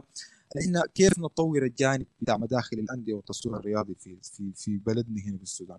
آه حقيقة والله مشكور كابتن أيمن يمكن غطى جزء كبير من من المشاكل اللي بنتكلم عنها في الكورة والمواجهة للأندية والمنتخبات السودانية والكرة السودانية عموما وطرحك ممتاز جدا يا ناصر في في أسئلتك آه، أنا عشان أتكلم عن التسويق الرياضي آه، داير أرجع خلفية شوية كده عن آه، في الماركتينج أو في التسويق عموما بيتكلموا عن الناس وصلت مرحلة بتتكلم عن نظرية أصحاب المصلحة أو من هم أصحاب المصلحة الحقيقيين آه، في في لعبة الكورة.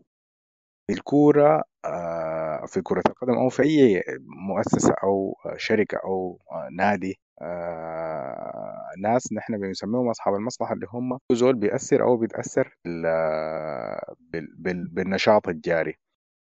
سواء كان إداري لاعب حكم مدرب طبيب كل الناس اللي ممكن يدخلوا في النطاق ده. فأنا عايز أتكلم عن عن فكرة موسعة شوية. إنه أنت عشان تتكلم لي عن عن تسويق رياضي المفروض تمسك أول حاجة العام بتاع الدولة. التوجه العام بتاع ال- البلد ماشي وين أو الفكرة الأساسية. دور الرياضة دور دور الدولة في الرياضة شنو؟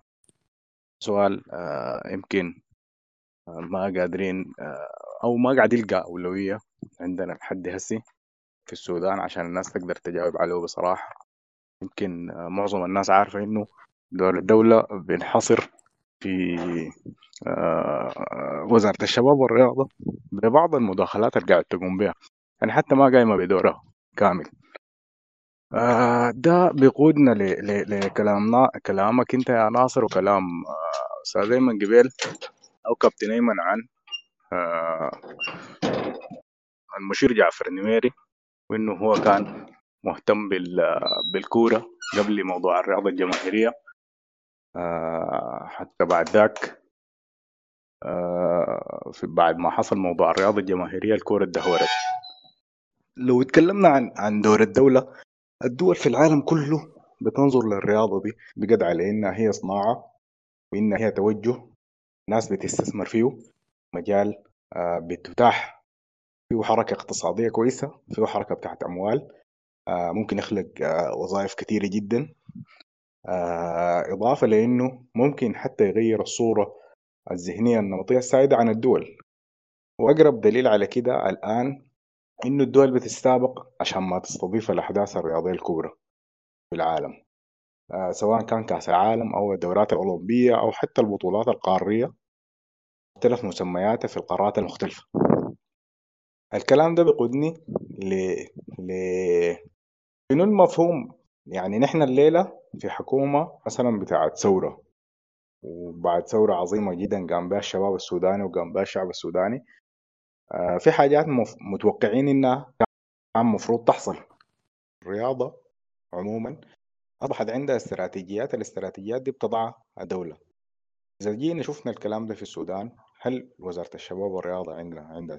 عندها استراتيجية واضحة أو رؤية واضحة لأنه تطوير الرياضة مثلا في الفترة بتاعت الحكومة الانتقالية دي هل في رؤية واضحة إنه الناس آه، هي واقفة وين؟ أول حاجة تقييم للمرحلة اللي نحن فيها نحن واقفين وين؟ وعايزين نصل لوين؟ دي حاجة غايبة بالمناسبة عن كل ال- المستويات عندنا في السودان سواء كان الوزارة الاتحادية سواء كان الاتحاد بتاع كرة القدم السوداني أو حتى على مستوى الأندية. هو التخطيط الاستراتيجي البعيد اللي عنده أهداف واضحة وعنده رؤية واضحة إنه نحن آه، دايرين نصل لشنو؟ اي بتاع نادي أو أي إداري في نادي أو حتى إداري في الاتحاد العام ولا في وزارة الشباب والرياضة هدفنا شنو إحنا من الدوري الممتاز أو هدفنا شنو من من مشاركاتنا الأفريقية سواء كان في المنتخب أو سواء كان في الأندية ما حتلقى رؤية واضحة أو ما حتلقى إجابة واضحة إنه إحنا دايرين نشارك لشنو؟ ممكن يقول لك بكل بساطة يقول لك يا أخي نحن بنشارك عشان نشيل البطولة. لكن ده بيبقى حلم بعد ذاك إنه هو بيحلم بإنه داير يشيل البطولة. لكن عشان يحقق الحلم ده برامج أو خطط واضحة ماشي عليها على أساس إنه والله يصل لأنه يحقق حلمه ده. آه ال ال النقطة الثانية آه بعد غياب الرؤية الاستراتيجية بتاعت استراتيجية الدولة إنه الفهم بتاع الرياضة ذاته بالنسبة لنا ككونسبت أو كمفهوم أو آه الرياضة عموما والكورة بالتحديد. إنه أنت والله الكورة دي فيها وظائف فيها رسائل آه بت- بتصلح لك الصورة الذهنية بتاعتك. فيها آه يعني زي ما نقولوا تنافس شريف بين الناس. فيها قيم سامية كثير فيها وسيلة لتوصيل رسائل كثيرة جدا جدا لجهات عديدة داخل وخارج. وممكن حتى تساهم لك في إنها تصلح النسيج الاجتماعي بتاعك في البلد. في بلد معدد الأعراق والثقافات والأديان زي السودان نحن عندنا مشكلة بتاعت هوية والمشكلة دي لحد اللحظة دي ما قادرين يمكن آه، ثقافيا نحسمها. لكن ممكن رياضيا نساهم بشكل كبير جدا في آه، نوجد له حل وحل جذري ويكون المدخل بتاعه الرياضة. أنا يمكن ب- حتكلم شوية كده بإسهاب في في في حتات يعني. آه، ال- الحتة دي بالذات بتاعت ال- ال- الهوية ال- السودانية اللي نحن ما قادرين نحسمها لحد هسي. بذكر إنه في سنة من السنوات قبل انفصال الجنوب أو قبل استقلال الجنوب آه، المريخ كان عنده مباراة في في البطولة الأفريقية مع فريق يوغندي فيلا تقريبا اليوغندي أو حاجة زي دي. آه، كان آه، مشى يوغندا بتذكر إنه حجم الحشد بتاع ال- الجالية السودانية من الأخوة الجنوبيين كانوا في يوغندا آه، ال- ال- الفكرة كانت إنه والله يا ال- الزيارات اللي بيمشي بها المريخ أو الهلال أو الأندية بتاعت شمال السودان لما تمشي الجنوب تلعب في كأس السودان ولا تلعب في المنافسات. ال- ال- المناسبات المختلفة. بالنسبة لهم آه، فرصة ممتازة جدا لتعزيز الوحدة الوطنية وخلق السلام وبس معاني جميلة كثيرة جدا جدا. الناس آه، كان ممكن تستفيد من الحاجة دي. لأنه ال- الفرق الليلة لما تلعب في الدوري الممتاز بتلعب باسم مناطقها وبتمثل أهل المناطق دي وكده. لما تشارك في الدوري الممتاز تشارك على المستويات الأفريقية. القصة وحتى بطولة سيكافا لما استضفناها كان استضافة تقريبا آه، ال- ال- ال- الآن في فترة من الفترات بطولة سيكافا للأندية. في مجموعة لعبت في كادوغلي وأذكر تماما إنه يا أخي كان في منازعات أو كان في مناوشات عسكرية في, الوقت ده في كادوغلي والناس قدرت في الفترة بتاعت البطولة وصلت لهدنة عشان تعكس صورة تخلي الناس تستمتع شوية بالكورة يعني. آه، في ال- المستوى ال- الأفريقي يمكن مبادرة آه، دروجبا ورفاقه بعد تأهلهم لكأس العالم قادوا مبادرة سلام في ساحل العاج. هو بها النزاع وعملوا بها هدنة. ويكفي فخرا في الكرة الأفريقية إنه جورجوية الآن هو رئيس لدولة ليبيريا. ومنو فينا ما بيعرف جورجوية أفضل لاعب في العالم. 1994 ولا 93 ما أذكر. آه يعني نجم أفريقي كبير آه عالمي. و- والمباريات الثانية اللي قاعد في أفريقيا من من الرياضيين. بتذكر إنه حتى آه، وصولا ل- لموضوع ال- القيمة الاقتصادية اللي تكلمنا عنها يعني برضو كثيرة. أنا بتكلم أو بذكر كرة مصر. والجزائر اللي كانت في السودان في درمان. الكورة دي الجمهور الجزائري والمصري جه السودان ساهم في إنه سعر سعر الدولار نزل في الفترة ديك الثلاثة يوم ولا الأربع يوم ديك حصل فيها انخفاض لسعر الدولار في السودان السوق الأسود. لأنه جات قروش دخلت للبلد. في فترة وجيزة بتاعت ثلاثة يوم يمكن داخلة قريب مليون دولار. ففي فرص كثيرة جدا بتخلينا إنه نحن ممكن نستغل الرياضة دي بطريقة أفضل من كده والكورة بالذات بطريقة أحسن من كده. آه الآن في دولة زي رواندا ما شاء الله بتروج ل... ل... للسياحة أو الجذب السياحي في تيشيرتات أرسنال الإنجليزي ومتعاقدين معه بمبلغ مالي وقدره على أساس إنه يخطوا التيشيرت بتاع Visit Rwanda أو الإعلان بتاع Visit Rwanda في التيشيرت بتاع أرسنال الأمثلة كثير كده. داير أمشي للنقطة اللي بعدها. تفضل يا ناصر. طيب يا يا يا سباع أنا دا أتكلم ده أرجع معلش شوية للنقطه بتاعت وزارة الشباب والرياضة دي. أنت فوتها كده بسرعة كده لأن هي صراحة يعني نقطة كبيرة جدا ومهمة يعني. إحنا كلنا عارفين وزارة الشباب والرياضة دي يعني بعد ما تحدثنا عن اتحاد كرة القدم يعني فكونها كوزارة هي بتهتم بتنمية وترغية ودعم الرياضة والبنية التحتيه الرياضية. آه، الوزارة بيضع بيقع تحتها يعني كثير من الاتحادات الرياضية. آه، في آه، لو إحنا مسكنا النظام يعني النظام السابق وزارة الرياضة الشباب والرياضة كانت يعني وزارة ترضيه صراحة يعني لو إحنا حبينا يعني نختصر في إنه هي حكر لبعض الأشخاص. بيردوا بها بعض الأشخاص آه، بدون أي توجيه. أو دعم للرياضة في السودان أو تطوير للرياضة في السودان أو تطوير للبنية التحتية للرياضة في السودان ال... ال... ال... ال... ال... ال... أي زول عارف إنه مشكلة إنه السودان يعني ما قادر يستضيف آه، آه، بطولات يعني أفريقية آه، بسبب إنه البنية التحتية قد تكون رديئة جدا البنية التحتية بتاعتنا الرياضية يعني قد تكون رديئة جدا. السودان هو فعلا زي ما أنت ذكرت آه، في سيكاف استضاف واستضاف بطوله الشان أيضا يعني. لكن آه، الجميع اشتكى يعني من إنه ال- ال- البنية التحتية بتاعتنا الرياضية سيئة جدا يعني. إحنا لو خلينا الفترة السابقة لوزارة الشباب والرياضة على جنب يعني كالفتره بتاعت النظام السابق. وجينا لوزارة الشباب والرياضة هسي في الفترة الانتقالية. انت قلت ذكرت ما هي خططها لوزارة الشباب والرياضة في الفترة الانتقالية. آه لرعاية الشباب اولا آه والرياضة في السودان وتطوير البنية التحتية في في في في السودان يعني. آه المتابع لل لل لل للوزاره أو لأخبار الوزارة واخبار الكوره في السودان حاليا بيشوف في صراع ما بين الوزيرة ولاء البوشي مع رئيس الاتحاد السوداني في في في في استئناف كرة القدم يعني. آه، ده يقول الرياضة حنستأنفها الوزير يقول يا أخي بالله بالشغال الضوابط الصحية آه، هنا الدوري قائم. يعني مشاكسات من يعني في في في أمر هو ثانوي للوزارة. إحنا لو جينا تكلمنا إنه الوزارة كهدف ما المطلوب من وزارة الشباب والرياضة في الفترة القادمة يعني؟ آه الأهداف المفروض تعمله شنو وزارة الشباب والرياضة؟ تبدأ بها الفترة الانتقالية ومن ثم الحكومة اللي بتجي بعد الفترة الانتقالية. هدفك كوزارة الشباب والرياضة إنه تعمل شنو يعني؟ تطوير كرة القدم في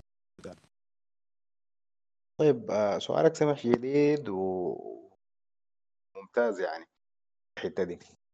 آه، ال- الوزارة دورها أول حاجة ك ما بقدر أحملها آه، فشل الوزارة في مراحل سابقة ولا ولا بقدر أحملها فوق طاقتها باعتبار إنها هي وزارة فترة انتقالية اللي هي مدتها ثلاث سنوات. الثلاث سنوات دي كفيلة جدا بأنه الوزارة مفروض تضع ال- آه، هسي شغالين تقريبا في قانون الشباب والرياضة في تعديل لقانون الشباب والرياضة لأنه فيه قصور كتير جدا في مناطق كثيرة قبل في واحد من الشباب سأل من من تحول الأندية لشركات يمكن واحدة من المعيقات في الموضوع ده آه إنه القانون بتاع الشباب والرياضة ذاته ما مساعد أو فيه مشاكل في إنه آه الناس آه تحول الأندية دي لشركات مثلا. آه ال- ال- الحاجات المطلوبة من الوزارة في الفترة دي إنها تهيئ الفترة ال- تهيئ الرياضة السودانية لتحول حقيقي. اللي هو بيتم كيف بيتم عبر إنك أنت تضع آه، دراسات وخطط تقيم بها أول حاجة الدراسات دي تقيم بها الوضع الحالي للرياضة في السودان والكورة بالتحديد. آه، وضعها الحالي ده وين؟ نحن تصنيفنا وين في في في الفيفا التصنيف بتاع أنديتنا تصنيفنا في أفريقيا في ألو... في الوطن العربي. وكيف إنه إحنا والله يا أخي خلال الفترة الجاية بتاعت سنتين أو ثلاثة سنة نحسن من الموضوع ده في حلول آه، أو خطط متوسطة المدى. وحتى بعد ذاك على المدى الطويل إنه نحن كيف نقدر آه، نطور المستوى ده عشان ما نصل مثلا لتارجت أو لأهداف معينة. دي حاجة آه، دي من الأولويات المفروض تكون شغالة على وزارة الشباب والرياضة. الحاجة الثانية موضوع صيانه البنية التحتية الاقتصادية بتعاني منها. المشاكل الاقتصادية دي آه، الكورة في النهاية هي جزء من من الانعكاسات بتاعت المشاكل دي. آه، بالتالي مستواها بيرتفع وبينخفض بالاستبعاد من البطولات الأفريقية لأنه ما عندنا استاد رياضي مطابق للمواصفات ال- المطلوبة من الفيفا. وأنا هنا حأتكلم بصفة تانية آه، إذا سمحت لي برضو أو إذا سمحتوا لي كلكم إنه أنا آه، عضو في هيئة تطوير أو عضو في في هيئة تراخيص الأندية السودانية. اللي هي دي آه، هيئة أو لجنة تابعة لاتحاد كرة القدم السوداني آه، مشرفة هي هي المسؤولة من منح التراخيص للأندية اللي بتشارك باسم السودان في الخارج ومشرف عليها بطريقة مباشرة يمكن الاتحاد الأفريقي عبر لجنة التراخيص الموجودة في الاتحاد الأفريقي contact آه، through الاتحاد العام. ال- ال- الحاجة دي حتقودنا لكلام ل- في في في باقي ال- ال- المداخلة يعني. أنا أنا مرتب أفكاري بطريقة معينة داير أحاول أوصل منها ال- المختصر المفيد. حتقودنا في نهاية الكلام لأنه ال- الحلول المطروحة شنو؟ في الفترة الجاية وال- واللي هي حتطلع البلد شوية كده من من من ازمتها الرياضية إذا اتطبقت بال- بالمفهوم الصحيح. ال ال الوزارة آه، حقيقة ما بقدر الومها أكثر من كده زي ما قلت لكم لأنه هي آه، فترتها فترة انتقالية وفي نفس اللحظة الظرف الاقتصادي العام في البلد ما مساعد في إنها تؤدي دورها ب- بال- بالصورة ال- المثلى يعني. مفتكر انه المعارك الجانبية اللي خايضاها مع الاتحاد العام؟ آه، ودكتور كمال. يمكن معظم الفترات ال- اللي كان فيها دكتور كمال شداد رئيس الاتحاد المعارك دي ثابتة يعني سواء كان مع الوزارة أو مع الأندية. والرجل ربنا يديه الصحة والعافية. لكن له كل الود والاحترام لكن آه، ما بيعرف يعيش في جو بدون خلافات. يعني دي دي واحدة من ال- المشاكل ال- ال- الواضحة يمكن أو الملاحظات ممكن أنا أقدر أقول عليها ال- اللي المتبع لفترة آه، رئاسة شداد لل دكتور شداد لل- للاتحاد العام في فترات سابقة بيكون لاحظ لها يعني.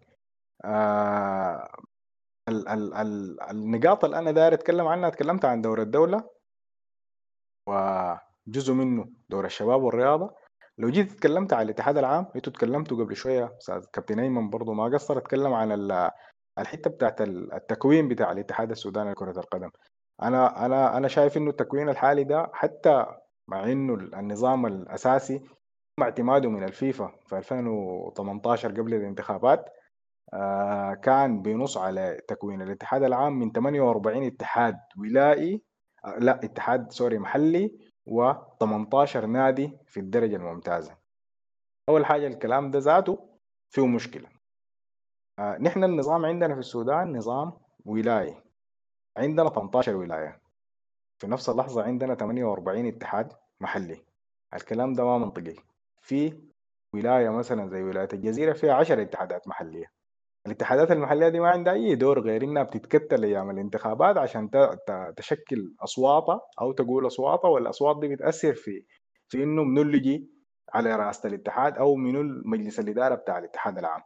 في مشكلة حقيقية في الموضوع بتاع الهيكل ده يفترض إنه يكون عندي هيكل محكوم بهيكل الدولة ولا يكون مقسم تقسيم مناطقي بطريقة بروفيشنال يعني أنا كل منطقة بشوف ال- العدد بتاع السكان بتاعنا كم بقيم ال ال الناس اللي بيلعبوا منها كورة كم.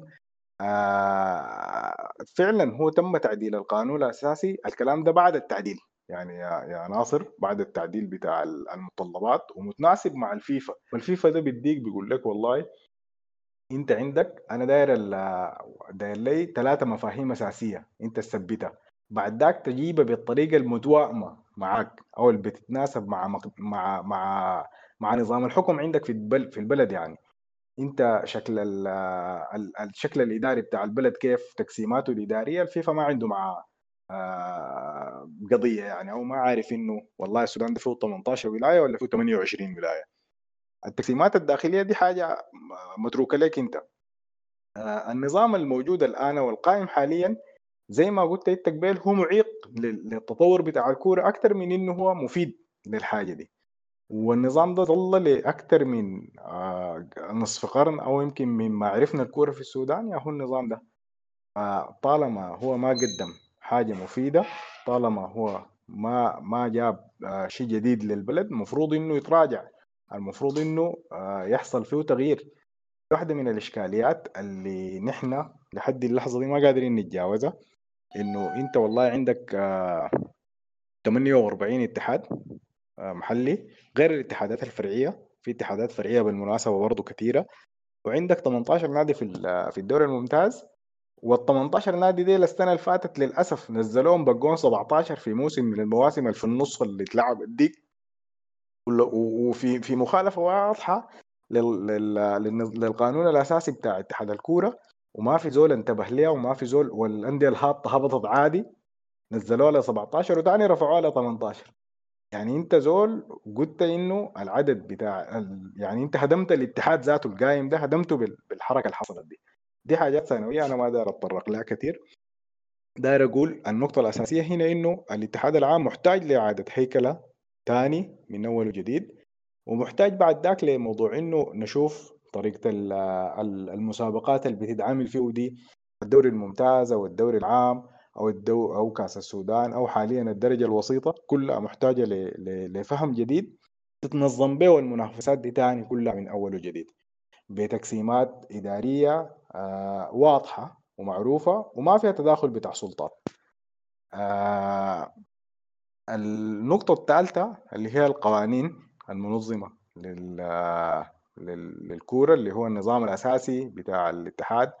وعندنا الدستور وعندنا الوثيقة الدستورية حاليا والصراعات والتداخلات اللي بتحصل ما بين وزارة الشباب والرياضة والوزارة ال- الاتحادية والوزارة الولائية وحتى الاتحادات المحلية والاتحاد العام والأندية. يعني نحن عندنا إشكال حقيقي في في ال- في القصة بتاعت القوانين دي. آه، في تداخلات كثيرة قاعد تحصل. ما بين مستوى بتاع حكم لمستوى بتاع حكم. يعني الليلة القانون ال- بتاع الرياضة الشباب والرياضة بيقول إنه الرياضة دي شأن ولايي الولاية ده متناقض مع لو جينا لو جينا شفناه حنلقاه إنه متناقض. يعني الإدارة تكون للولاية كل ولاية مفروض تكون عندها آه، هي آه، المسؤولة من تنظيم الأندية وال- والبطولات بتاعت الولاية وال- وال- والتفاصيل المتعلقة بتسيير النشاط الرياضي في الولاية. وفي نفس اللحظة عندي والله الحاكم للكورة في السودان هو الاتحاد العام. وده بقول لك أيوه متناقض مع النظام الأساسي اللي بدي الحاكمية للاتحاد العام كلامك صح. وده وتاني في نقطة تانية إنه آه ال- الاتحادات ال- المحل الاتحادات المحلية اللي أنا ذكرتها هي اتحادات محلية جوا ولاية. المفروض يكون في امبريلا تانية أو في مظلة تانية في النص تكون اسمها الاتحاد الولايي يعني أنا الخرطوم دي الليلة فيها ثلاثة اتحادات. الخرطوم وجبل اولياء واتحاد الكرنوس. الثلاثة اتحادات ديل المفروض يكون في اتحاد اسمه اتحاد ولاية الخرطوم لكرة القدم. النظام بتاع البلد كده. في تضاربات كثيرة جدا حاصلة. الليلة في مشاكل بين في موضوع النظام الأساسي للمريخ النظام الأساسي للهلال النظام الأساسي للأندية بتاعتنا كلها الأنظمة الأساسية بتاعتها فيها مشاكل. المفروض تتوائم مع متطلبات الفيفا المفروض تتوائم مع المتطلبات بتاعت الاتحاد العام. ال- ال- الفكرة إنه في تدخلات كثيرة قاعد تحصل من الدولة في الموضوع ده. نحن محتاجين آه، إعادة للنظر في القوانين دي كلها في اللوائح زي ما قلت لكم برضو حتى القانون بتاع وزارة الشباب والرياضة ذاته محتاج إعادة صياغة بحي- بحيث إنه يسمح لك ذاته إنك أنت آه، كنادي يكون عندك إمكانية إنك تمتلك شركات تجارية أو إنك لأنه النادي لحد اللحظة في القانون بتاع الشباب والرياضة معرف على إنه هو مجموعة زي زي زي الجمعية مش التعاونية. هو مجموعة غير ربحية أول حاجة. ونشاط اجتماعي بيقوموا به الناس في الحي الهيكلة دي آه، بتقوم بها المجموعة يعني يعني بتقوم بها ال- الاتحاد عنده دور الوزارة عندها دور الدولة عندها دور. الأدوار دي كلها متكاملة. يعني الليلة لو أنت هيكلت الاتحاد العام وخليت باقي الحاجات برضه هتظل المشاكل موجودة. والدولة هيكلت الموضوع بتاع الوزارة ده ومستويات الحكم المختلفة ما حلت. حلت الإشكال بتاعتهم خلينا باقي الحاجات برضو المشكلة حتظل قائمة. الأدوار دي محتاجة إنه الناس تقعد في مؤتمر بتاع مائدة مستديرة أو في أو في أي شكل من الأشكال لتطوير الورش أو ندوات أو محاضرات آه، بها كيف إنه نحن الصيغه المثلى الممكن نتفق عليها عشان ندير بها النشاط الرياضي آه، في البلد شكله المفروض يكون كيف. اللي مع النظام ال- الحاكم اللي مع ال- النظم الإدارية القائمة في البلد يعني. آه، الحاجة ال- الرابعة المهمة اللي هي البنية التحتية. البنية التحتية دي حدث ولا حرج. نحن عندنا مدينه رياضية كانت وما زالت ما انتهت بعمر النظام السابق أكثر من 30 سنة. آه أنا حاجيك لل حاجي للمداخلات دي بالمناسبة يا شباب إنه الانفتاح الحاصل بتاع المجتمع الدولي. وزي ما قلت ال- الفكرة بتاعت ال ال إنه التداخلات بتاعت ال بتاعت ال ال ال القوانين أو الحاكمية ما بين الاتحاد العام والاتحادات الولائية وزارة الشباب والرياضة الاتحادية والوزارة الولائية. يعني التداخلات دي كلها زي ما أنا يمكن وضحتها آه، في النقاط الفوق هتكلم عن البنية التحتية. البنية التحتية والله نحن للأسف لحد اللحظة دي ما عندنا إلا استاد واحد هو المعترف به من الاتحاد الأفريقي اللي هو استاد اللبيض بعض ال- ال- التعديلات البسيطة المطلوبة وتم تعديلها أو عملها الشروط الفنية في الشروط الفنية بتاعت الكتيب بتاع الفيفا. يمكن الكتيب فيه 16 صفحة. وأنا شخصيا مشيت آه، في قبل سنة السنة اللي فاتت مشيت في ال- الهيئة مع الشباب بتاعنا في الهيئة بتاعت آه، تراخيص الأندية. عملنا شكل الاستعداد دي وحتى قبل شهرين أو ثلاثة شهور قبل الكورونا في بداية الموسم عملنا شكل استعداد الهلال والمريخ برضه فيهم مشاكل. حتى بعد تعديل استاد الهلال بالشكل الحالي فيه مشاكل ما ما مطابق للمواصفات. وممكن الاتحاد الأفريقي في أي لحظة يقوم يستبعد الهلال من من البطولات الأفريقية. أو يستبعد المريخ وحتى المنتخب السوداني ذاته يعني يعني هو مهدد بالاستبعاد من قبل ال- الاتحاد الأفريقي في التصفيات الأفريقية وبتاعت كأس العالم وبتاعت أمم أفريقيا. الاستاد الوحيد الصالح أو المعترف به حقيقة هو من الاتحاد الأفريقي الآن في السودان هو استاد الأبيض. آه باقي الاستادات كلها فيها نواقص وفيها قصور محتاج لشغل. كان في لجنة عملت كان قبل فترة رئيسها تقريبا حميدتي وبعد شوية تاني اعتذروا عن تكوينها وما عارف تاني الحصل فيها شنو صراحة. آه، دي كان مهمتها إنها تقوم تأهل استاداتنا أو تعيد تأهيل استاداتنا عشان آه، آه، نقوم نرجع لل- لل- للموضوع بتاع التصفيات ده بطريقة رسمية. اتفضل يا ناصر. طيب آه آه أبو السباع ال- في في النقطة بتاعت ال- الاستادات وتأهيل الاستادات أنا يعني شايف آه، زي ما ذكر الزميل فوق إنه في جاء تحذير أخير كان للأندية آه في بعض الأندية آه حذروها يعني في إنه في محتاج الإضافات لبعض ال- ال- ال- ال- المنشآت في الاستاد. يعني ال- المتطلبات أنا يعني شايفها ما هي اللي هي الكبيرة ديك يعني أو ال- ال- ال- ال- ال- ال- الصعب إنه يتم تنفيذها أو اللي تعمل لها هليمانه أو لجنة كبرى أو أو أو آه، يعني آه، إدارة تدير الموضوع. يعني كل المتطلبات اللي أذكر أنا يعني على بذكر جاء التحذير الأخير من الكاف لنادي الهلال إنه طالب حاجات بسيطة جدا يعني. طالب كافتيريا طالب آه، سنارتين على ال على ال على ال على على الجوانب. طالب آه، حمام نسائي يعني أبسط منشآت أبسط مقومات المنشآت يعني.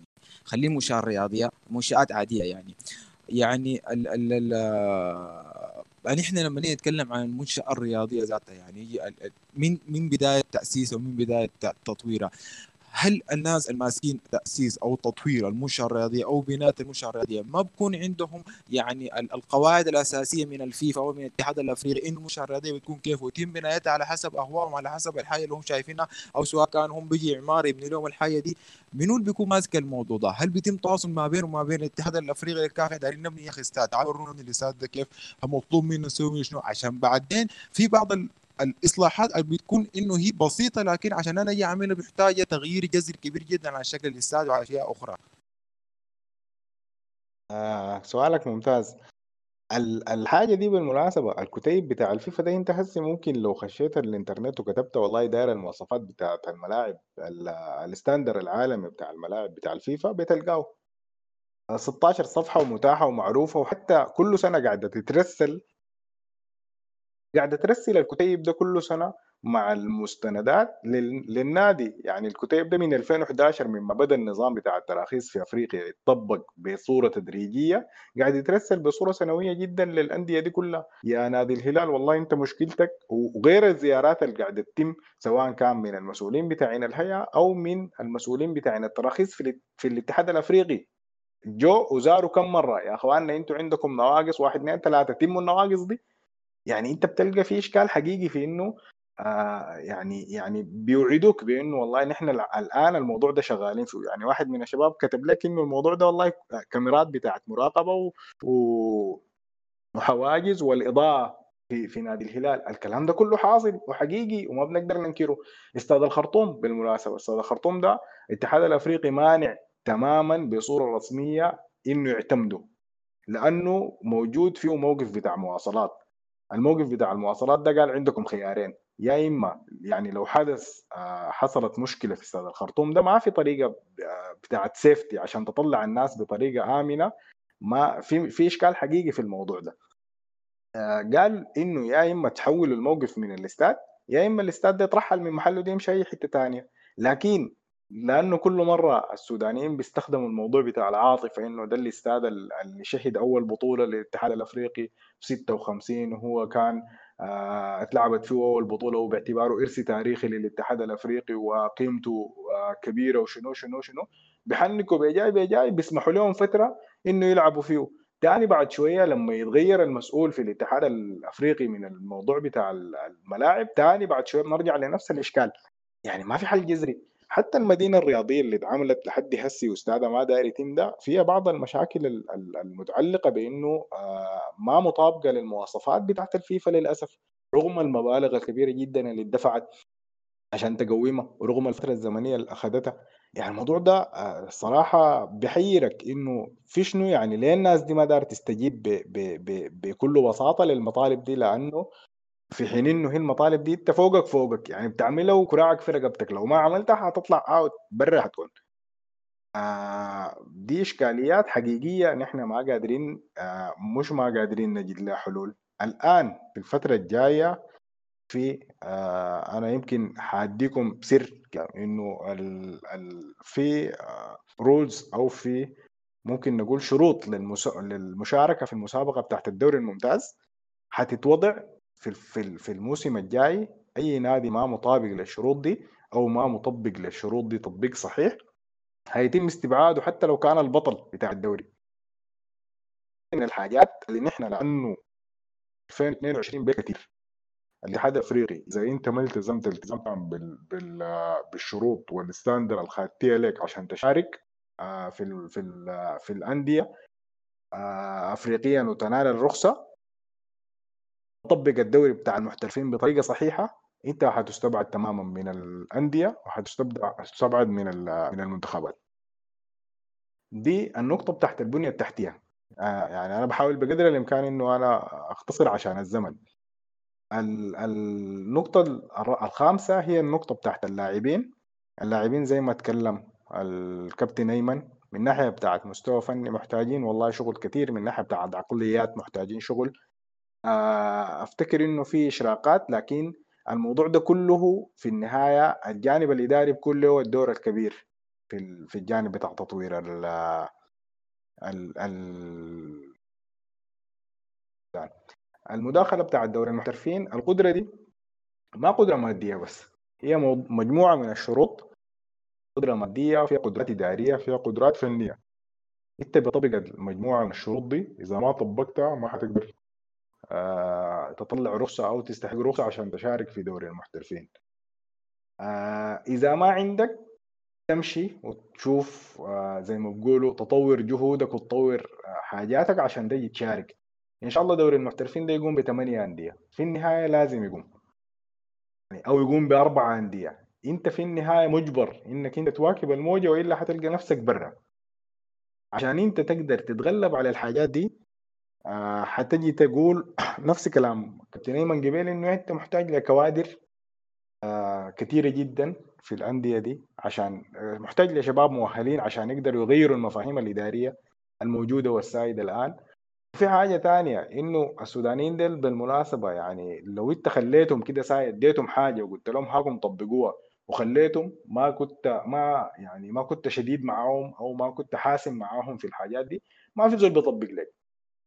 فإلا تحصل اصطكاكة كبيرة كده ومشكلة كبيرة في الموضوع ده الموضوع بتاع تفعيل الدور بتاع المحترفين والرابطة بتاعت المحترفين هي الآن شغالين في في الموضوع ده حيتم خلال سنتين أو ثلاثة سنوات بالكثير. يعني عندنا الفترة الزمنية الخاتينها أو الموضوع من قبل الاتحاد الأفريقي إن خلال ثلاثة سنوات من 2020 21 22 بالكثير انت المفروض دوريك يكون جاهز. عندك حد أدنى من المتطلبات اللي هو خمسة متطلبات أساسية اللي هي دي المتطلبات بتاعت الحصول على الرخصة متطلبات فنية اللي هي متعلقة بدوري الشباب وبالتطوير الشباب والناشئين. وعندك آه، متطلبات متعلقة بالبنية التحتية اللي هي استعداد زي ما نحن آه، تكلمنا هسه عن البنية التحتية بشكل وبمواصفات معينة. نمرة ثلاثة عندك معيار بتاع الموظفين إنه أنت النادي بتاعك يكون فيه هيكل إداري فيه مدير عام للنادي آه، مدير مالي ومدير آه، طبي وفيه مدير فني وفيه آه، حتى في الاتحاد الآسيوي عندهم معيار بتاع تسويق جاي بيقولوا عليه. في عندك الم- المعايير القانونية. إنه أنت ال ال ال ال اللوائح والنظم بتاعتك المنظمة للأندية دي وتكون الجوانب القوانين القانونية تكون كلها آه، مظبوطه يعني. الحاجة الخامسة عندنا في الاتحاد الأفريقي هو مختص بالموازنات المالية بتاعت الأندية. إنت والله كل نادي المفروض تكون عنده ميزانية أو موازنة عديل ميزانية عمومية ومراجعه من مراجع مختص ومجازة من مجلس الإدارة. بتبين الأوجه بتاعت الدخول جات من وين والمصرفات وين والمديونيات شنو. إذا إذا لقوا عندك قضية بتاعت مديونية واحدة إنت ما المفروض تكون مستحيل الرخصة. حقوق اللاعبين مهمة جدا عندهم في الاتحاد الأفريقي وفي الفيفا بيدينها أهمية خاصة حقوق المدربين وال- واللاعبين. ودي في الموضوع بتاع الموازنات إذا ما ضبط المعايير الخمسه دي ما بتستحق رخصة. بالتالي ما بتحق لك المشاركة في الدوري بالتالي ما بتحق لك المشاركة الأفريقية. المعايير الخمسه دي صعبة شديد. آه نحن بذلنا مجهود كبير خلال ال آه أو ثلاث سنوات اللي فاتت في إنه نغير المفاهيم ذاتها بتاعت الأندية للموضوع ده. لكن للأسف قاعدين نواجه عقليات قديمه يعني. وصعب إنك تغير المنتاليتي بتاعها آه أنا حأمشي سريع لنقاط النقاط الباقية عشان أجي راجع تاني لموضوع ال- ال- المعايير دي عشان أتوسع فيها شوية. النقطة السادسه آه هي بعد ال- اللاعبين. آه اللاعبين محتاجين زي ما قلت تغيير آه في في الثقافة العامة بتاعتهم في البنية التحتية محتاجين مراكز آه، تكوين محتاجين آه، زي ما بقول رعايه بتاعت ناشئين وراعي و- وتدريج لل- للعب لحد ما الناس تصل الفريق الأول. الناس تغير الفكرة يعني الكورة دي زمان زي ما قلنا كانت هواية والزول بي- بيلعبها في وقت فراغه وكده. اتفضل يا ناصر. معلش يا إبراهيم آه اسمع آه في موضوع المداخله الموضوع مداخلتي في موضوع اللاعبين التدريب بتاع اللاعبين. انت كان ذكرت نقطة في ال في ال في أساسيات تطوير كرة القدم إنه يكون عندك المدارس السنية والأكاديمية ودور وزارة الشباب والرياضة أيضا والبنية التحتية في إنشاء المدارس السنية ولطلع الأطفال وتنشئهم من الصغر على إحنا يعني إحنا نستثمر في ال- ال- ال- اللاعب السوداني من هو صغير يعني. آه أنا شدتني نقطة صراحة السؤال ده إنه آه أنت عضو في لجنة تراخيص الأندية السودانية.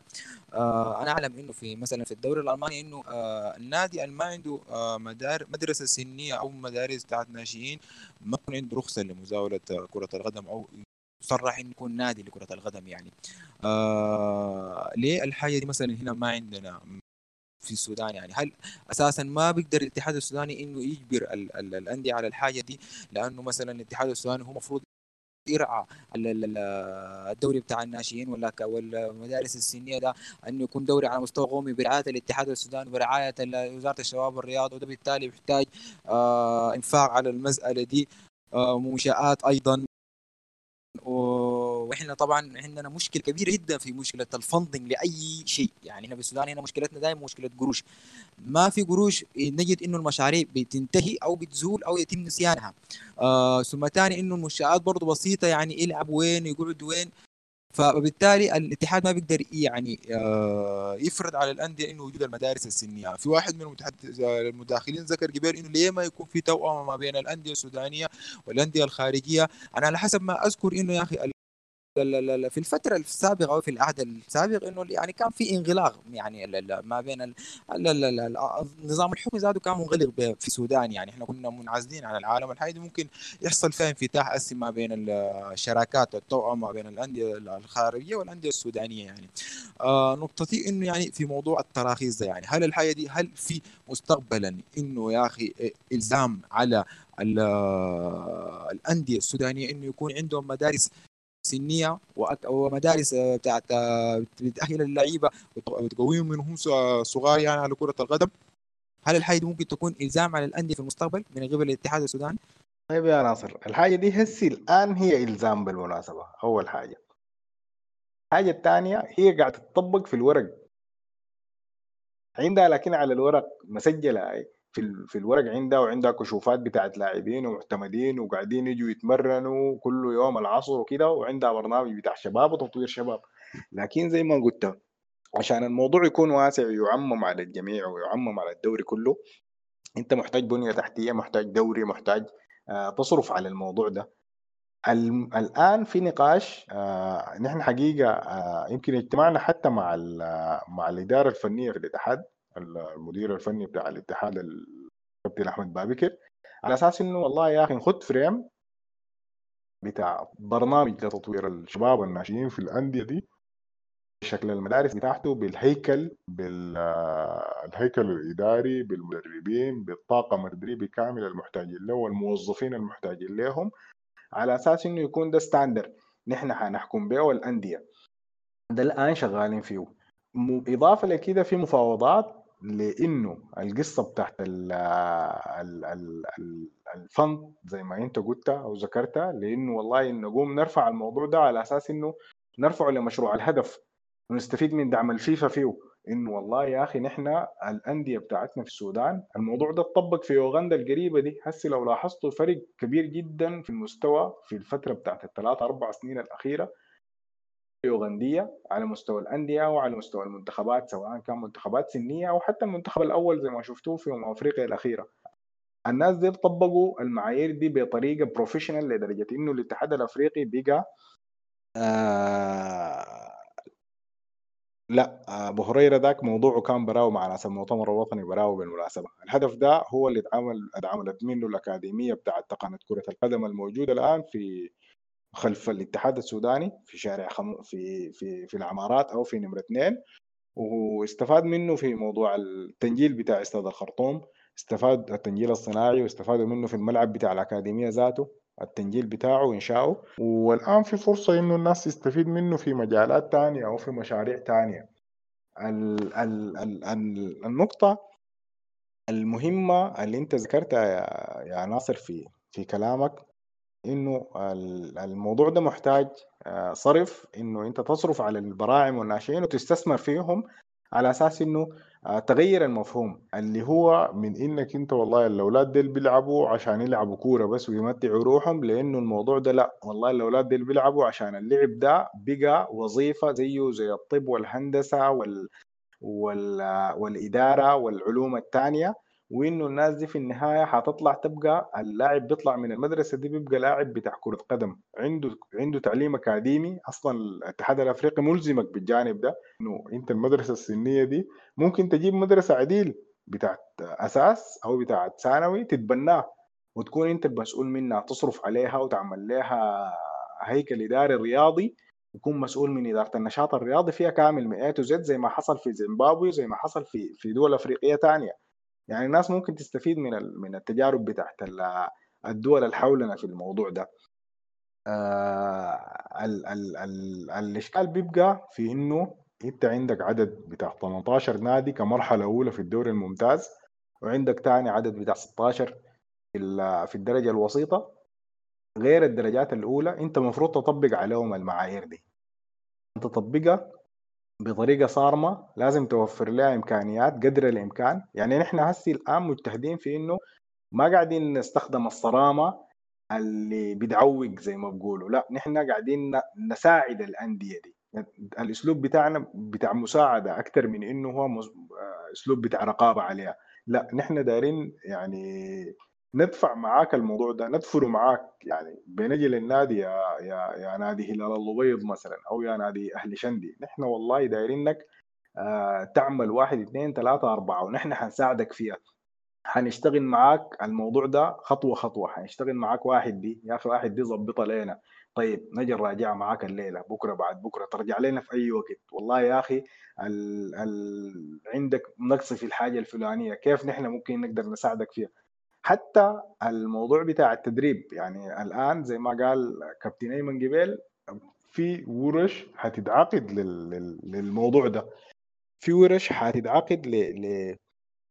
لإنه الناس تفهم شنو يعني المعايير الرياضية المطلوبة لتراخيص الأندية دي الناس تفهم شنو إنك أنت تحول آه، لما تطبق النظام ده تحول النادي من نادي عادي لنادي محترف عنده آه، هيكل إداري عنده آه، جوانب مالية عنده آه، شباب وناشئين عنده بنية تحتية حتى على مستوى النادي بنيان النادي ذاته المكاتب الأجهزة المساعدة للناس ديل.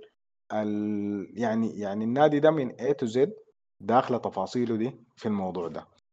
آه طيب ال... حاليا في مش... آه نظرة ال...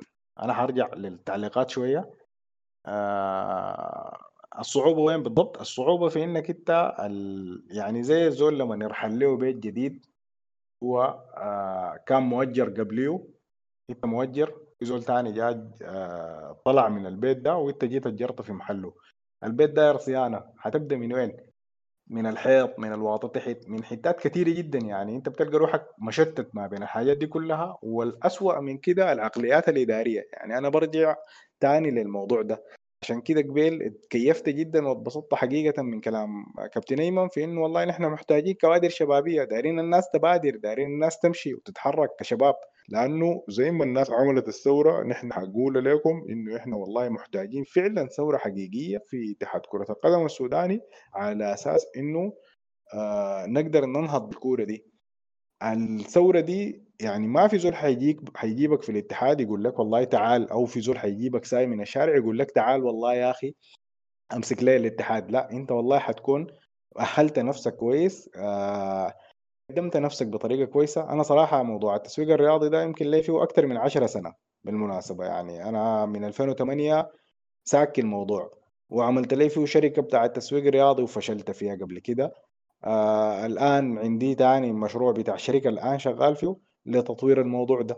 لكن ده بقى يعني آه، انت لازم تكون قادر انك انت تطور نفسك عشان لما تلقى الفرصه المناسبه آه، تقدر تبدع في مجالك أو تقدم الحاجة ال- آه، اللي انت بتفهم فيها بطريقة كويسة.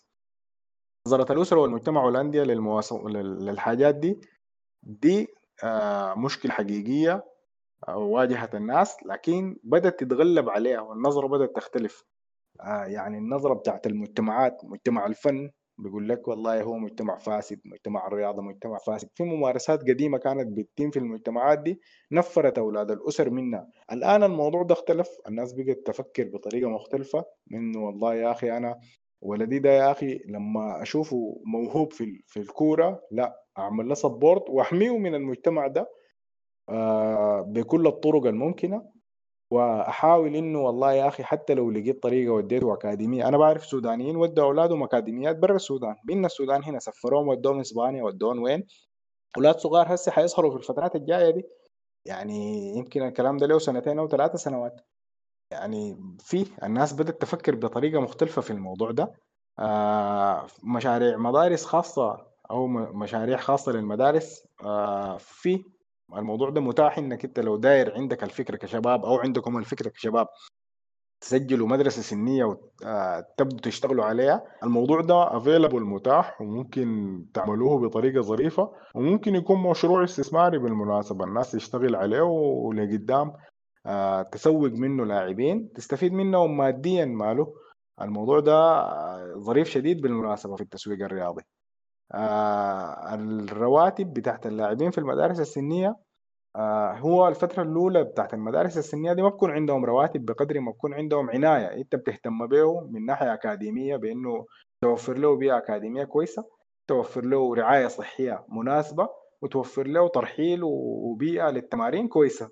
دي الفترة المطلوبة في الفترة الأولى لأنه في النهاية ال- ال- ال- اللاعب في الفترة ديك ما بكون عنده هو صغير يعني ما بكون عنده متطلبات كثيره آه، الجانب المالي ما بتيح إمكانية واقعية أنا بتفق معاك لكن الموضوع ده بيبقى بعد ذاك ممكن الناس تبدأ تشتغل عليه بمفهوم تاني بتاع مسؤوليات اجتماعية مثلا للشركات الكبيرة في البلد. يعني مثلا الليلة زي ناس آه، سوداني كانوا راعين الدوري الممتاز. لما يقوموا يقول لك والله يلزموك مثلا في الرعاية دي ذاتها آه، يلزموا الأندية دي إنه في مبلغ بتاع مثلا أنا بديكم مبلغ بتاع 100 مليون ده حيكون لل- للمدرسة السنية بتاعتكم. براجعه نهاية السنة بكشف مالي أشوفك صرفت المبلغ ده. أنا بديك له وبراجعك أشوفك صرفت المبلغ ده في شنو؟ هل صرفته على المدرسة دي ولا صرفته على حاجة تانية؟ الأمور المالية الناس ممكن تتغلب عليها والدليل على كده إنه في دول أفريقية كثيره جدا ماليا أقل مننا ورياضيا أفضل مننا. آه الحاجة دي ما صعبة شديد. آه اغلب مشاكلنا إدارية فعلا. مشكلتنا الأساسية في السودان ده عموما أنا دائما قاعد أقول الكلام ده مشكلة بتاعت سوء إدارة واضحة. سواء كان من الدولة من راس الدولة فوق لحد أقل مؤسسة تعبانة عندنا في السودان مشكلتها مشكلة إدارية. كيف تدير الموارد المتاحة بتاعتك دي في إنك تحقق بها أهدافك وتديرها بالصورة اللي بتتناسب من إنك أنت تستفيد منها للفائده القصوى وفي نفس اللحظة آه تقدم بها نفسك لقدام. ال آه الهانتنج والتنقل بتاع الاتحاد. الاتحاد عنده آه يا ناصر عنده الآن مشروع بتاع آه اسمه شنو هو باصات سفريه للموضوع بتاع الترحيل بتاع الأندية في الدوري الممتاز. هو بيبدأ به في الفترة الأولى دي. آه عنده مشروع بتاع باصات تقريبا حتى حصل له على دعم من الفيفا. آه لكن المشروع ده آه تقريبا اتعطل بسبب الكورونا دي لكن المفروض يكون هسي في ال finishing خلاص يعني ما فيه آه إشكاليات تانية يعني. الشباب دي مساعدتهم من طيب مساعدة الشباب من البداية آه طبعا ده الدور الطبيعي في الاتحادات الطبيعية وفي الحياة الطبيعية في الدنيا كلها إنه الناس بتجيب الشباب تدربهم عشان يخلفوهم في ال في في المناطق اللي هم فيها. لكن في السودان للأسف جدا إنه أي زول قاعد في كرسي بيكون هدفه الأساسي إنه هو يقعد في الكرسي ده أكبر فترة ممكنة. سواء كان هو ناجح ولا فاشل. عشان كده نحن ما عندنا ثقافة بتاعت استقالات للأسف. ما عندنا ثقافة بتاعت إنه والله يا زول بيمشي من الحتة وبيجيب فيها الزول المناسب. ما بقدر أفتيك والله صراحة يعني. لكن آه ده الدور الطبيعي المفروض إنه الناس تجيب الشباب عشان تدربهم وتأهلهم وتتيح لهم الفرصة إنه يمشوا لقدام. لكن طالما إنه الناس آه الله كتب علينا إنه نب... نحن نبقى كده في السودان يعني الموضوع ده لو لاحظتوا له في الأحزاب السياسية في في المؤسسات العامة والخاصة بتلقوا إنه في فئة معينة كده عمرية مسيطرة على على المقاليد الإدارية دي يعني أنا ما أقدر أخوض في التفاصيل دي كثير لكن الفئة دي هي مسيطرة بدرجة ما وحارمه الشباب إنه يطلعوا وحارمه الناس إنه يتطوروا في في حتات كثيره فبتبقى الاختراقات بتحصل لما انت زي ما قال كابتن ايمن اي زول يشوف الحاجة اللي هو بي, بي فيها ويطور نفسه فيها بعد ذاك بيقدر يفرض نفسه على الناس فرض يعني. آه الدور اللي ممكن يلعبوا له آه على المقاطعة. انت كان بس أنا شدت نقطة آه ذكرتها انه يعني في موضوع المدارس السنية وموضوع الأكاديميات حتى انت قلت إنه في شباب حيصلوا الفترة الجاية وإنه أهلهم لقوا فيهم الموهبة ورسلوهم إنه لأكاديميات خارجة ال ال ال ال الصعب شنو؟ إحنا لو قلنا انتهينا من الفترة اللي فاتت والانغلاق قلنا اللي كان حاصل العهد اللي فات إنه بعد الانفتاح الجديد هنا الانفتاح الجديد في في, في السودان يعني إنه نشوف الشراكات مع السودان إنه بقى منفتح على العالم. الصعب شنو؟ إنه يفتح أكاديميات لبرشلونة لأياكس لكل الأندية اللي ذكرها. آه محيي فوق في السودان هنا يعني. إحنا ليه الموضوع ده بيقع على عاتق يعني. هل على عاتق الأندية هو؟ هو اتحادات شخصيه هل إدارات هي, هي بتجيب الأكاديميات دي؟ 200 إحنا بننفذ فعليا إنه أكاديميات تجي تفتح هنا في السودان عشان تطور الشباب عشان يكونوا هم جزء في تطوير الشباب. في الرياض والسودان. إحنا بنعرف إنه الحاجة دي عندها تأثير كبير جدا على موضوع الكوستنج للعيبة والعقودات المحترفين الخارجيين. كون أنت عندك موهبة بتنمي فيها وبتطور فيها ده بيخليك تستغنى استغناء مثلا كبير جدا على إنه تجيب محترف تدفع له بعملة صعبة وبالتالي تقلل المصرفات على النادي بتاعتك وبالتالي أنت بيكون عندك فندن أكثر لمشاريع. الاداء الآ- في النادي سواء كان بنية تحتية أو تطوير المنشآت أو أي شيء. فالموضوع كله مترابط مع بعضه. إحنا عشان نجيب الأكاديميات دي تفتح لنا هنا السودان هنا. مطلوب نعمل إنه شنو والدور بيقع على منو؟ إحنا عاوزين جهة معينة هي المسؤولة إنه يا أخي تعمل توأمة وشراكة مع الأكاديميات بتاعت الأندية الخارجية وتجيبها لنا هنا في السودان طيب ال- ابدا لك من أنت انتهيت. الدور ده والله بقى بيقع آه، عاتقه أو بقع بطريقة مباشرة على الأندية. الانديتنا إحنا. أول حاجة هل في فهم بتاع أندية؟ انت بتفتكر ال- الفهم الإداري الموجود أو ال- الإداريات العقليات الإدارية الموجودة الآن في الأندية ساعية لأنها تطور الأندية دي؟ للأسف والله يعني أنا كنت أتكلم معاكم بصراحة يعني ما في عقليات آه، فكرها أو هدفها إنها تطور الأندية دي. للأسف ال- واحدة من الحاجات اللي هسي من ذكرها كابتن أيمن قبل إنه ال ال ال من المفروض إنه يكون أي نادي أنت عشان تشتغل في النادي ده تكون عندك مواصفات. والله يا أخي أنت موظف. الآن الموضوع, الموضوع ده في المعايير الخمسة موجودة. يعني ال- المدير العام بتاع النادي ده المفروض تكون عنده يكون عنده CV وال CV ده بالمناسبة فيه آه، أشتغل شنو؟ فيه مؤهلات وفيه تفاصيل حاجاته كلها. الآن الموضوع ده الدور ده غايب لحد اللحظة دي. لا جاي تصايع عندنا. انت الليلة عندك قروش يا ناصر تاجر بتاع بهايم بيجيبوك من الخلا. عندك قروش دارين يحنكوا معاك تدعم النادي ده بيدوك منصب في النادي وبيقول لك تعال ادعم وانت صاحب القرار بتبقى الأول والأخير. هل ده بيقدر يطور لي نادي بمستوى عشان يقدر يجيب لي أكاديمية أو يفكر يجيب لي أكاديمية مثلا بتاعت أي نادي أوروبي؟ ولا ذاته النادي الأوروبي منو اللي بيقدر يتخاطب معاه ذاته ده؟ تأهيله شنو؟ مؤهلاته شنو؟ عندنا مشكلة حقيقية في في في الموضوع ده. يعني انت عشان تقدر تجذب آه، أندية أوروبية وتقنعها بأنها تجي تتعاقد معاك أو تقنعها إنها آه، تجي تفتح أكاديميات عندك هنا وفر لها الحاجات بتاعت الحد الأدنى المطلوبة. يعني انت مطلوب منك إنك توفر الم- ال- المراكز بتاعت التدريب دي توفر آه، الشباب اللي حيجوا يتدربوا فيها. عندك حاجات مطلوبة منك في الشراكات دي توفرها والمقابل الثاني أو الشريك الثاني عنده شراكات بيوفرها اللي هي المناهج بتاعت التدريب المبتعثين أو المدربين اللي حيجوك يطبقوا المناهج دي عندك.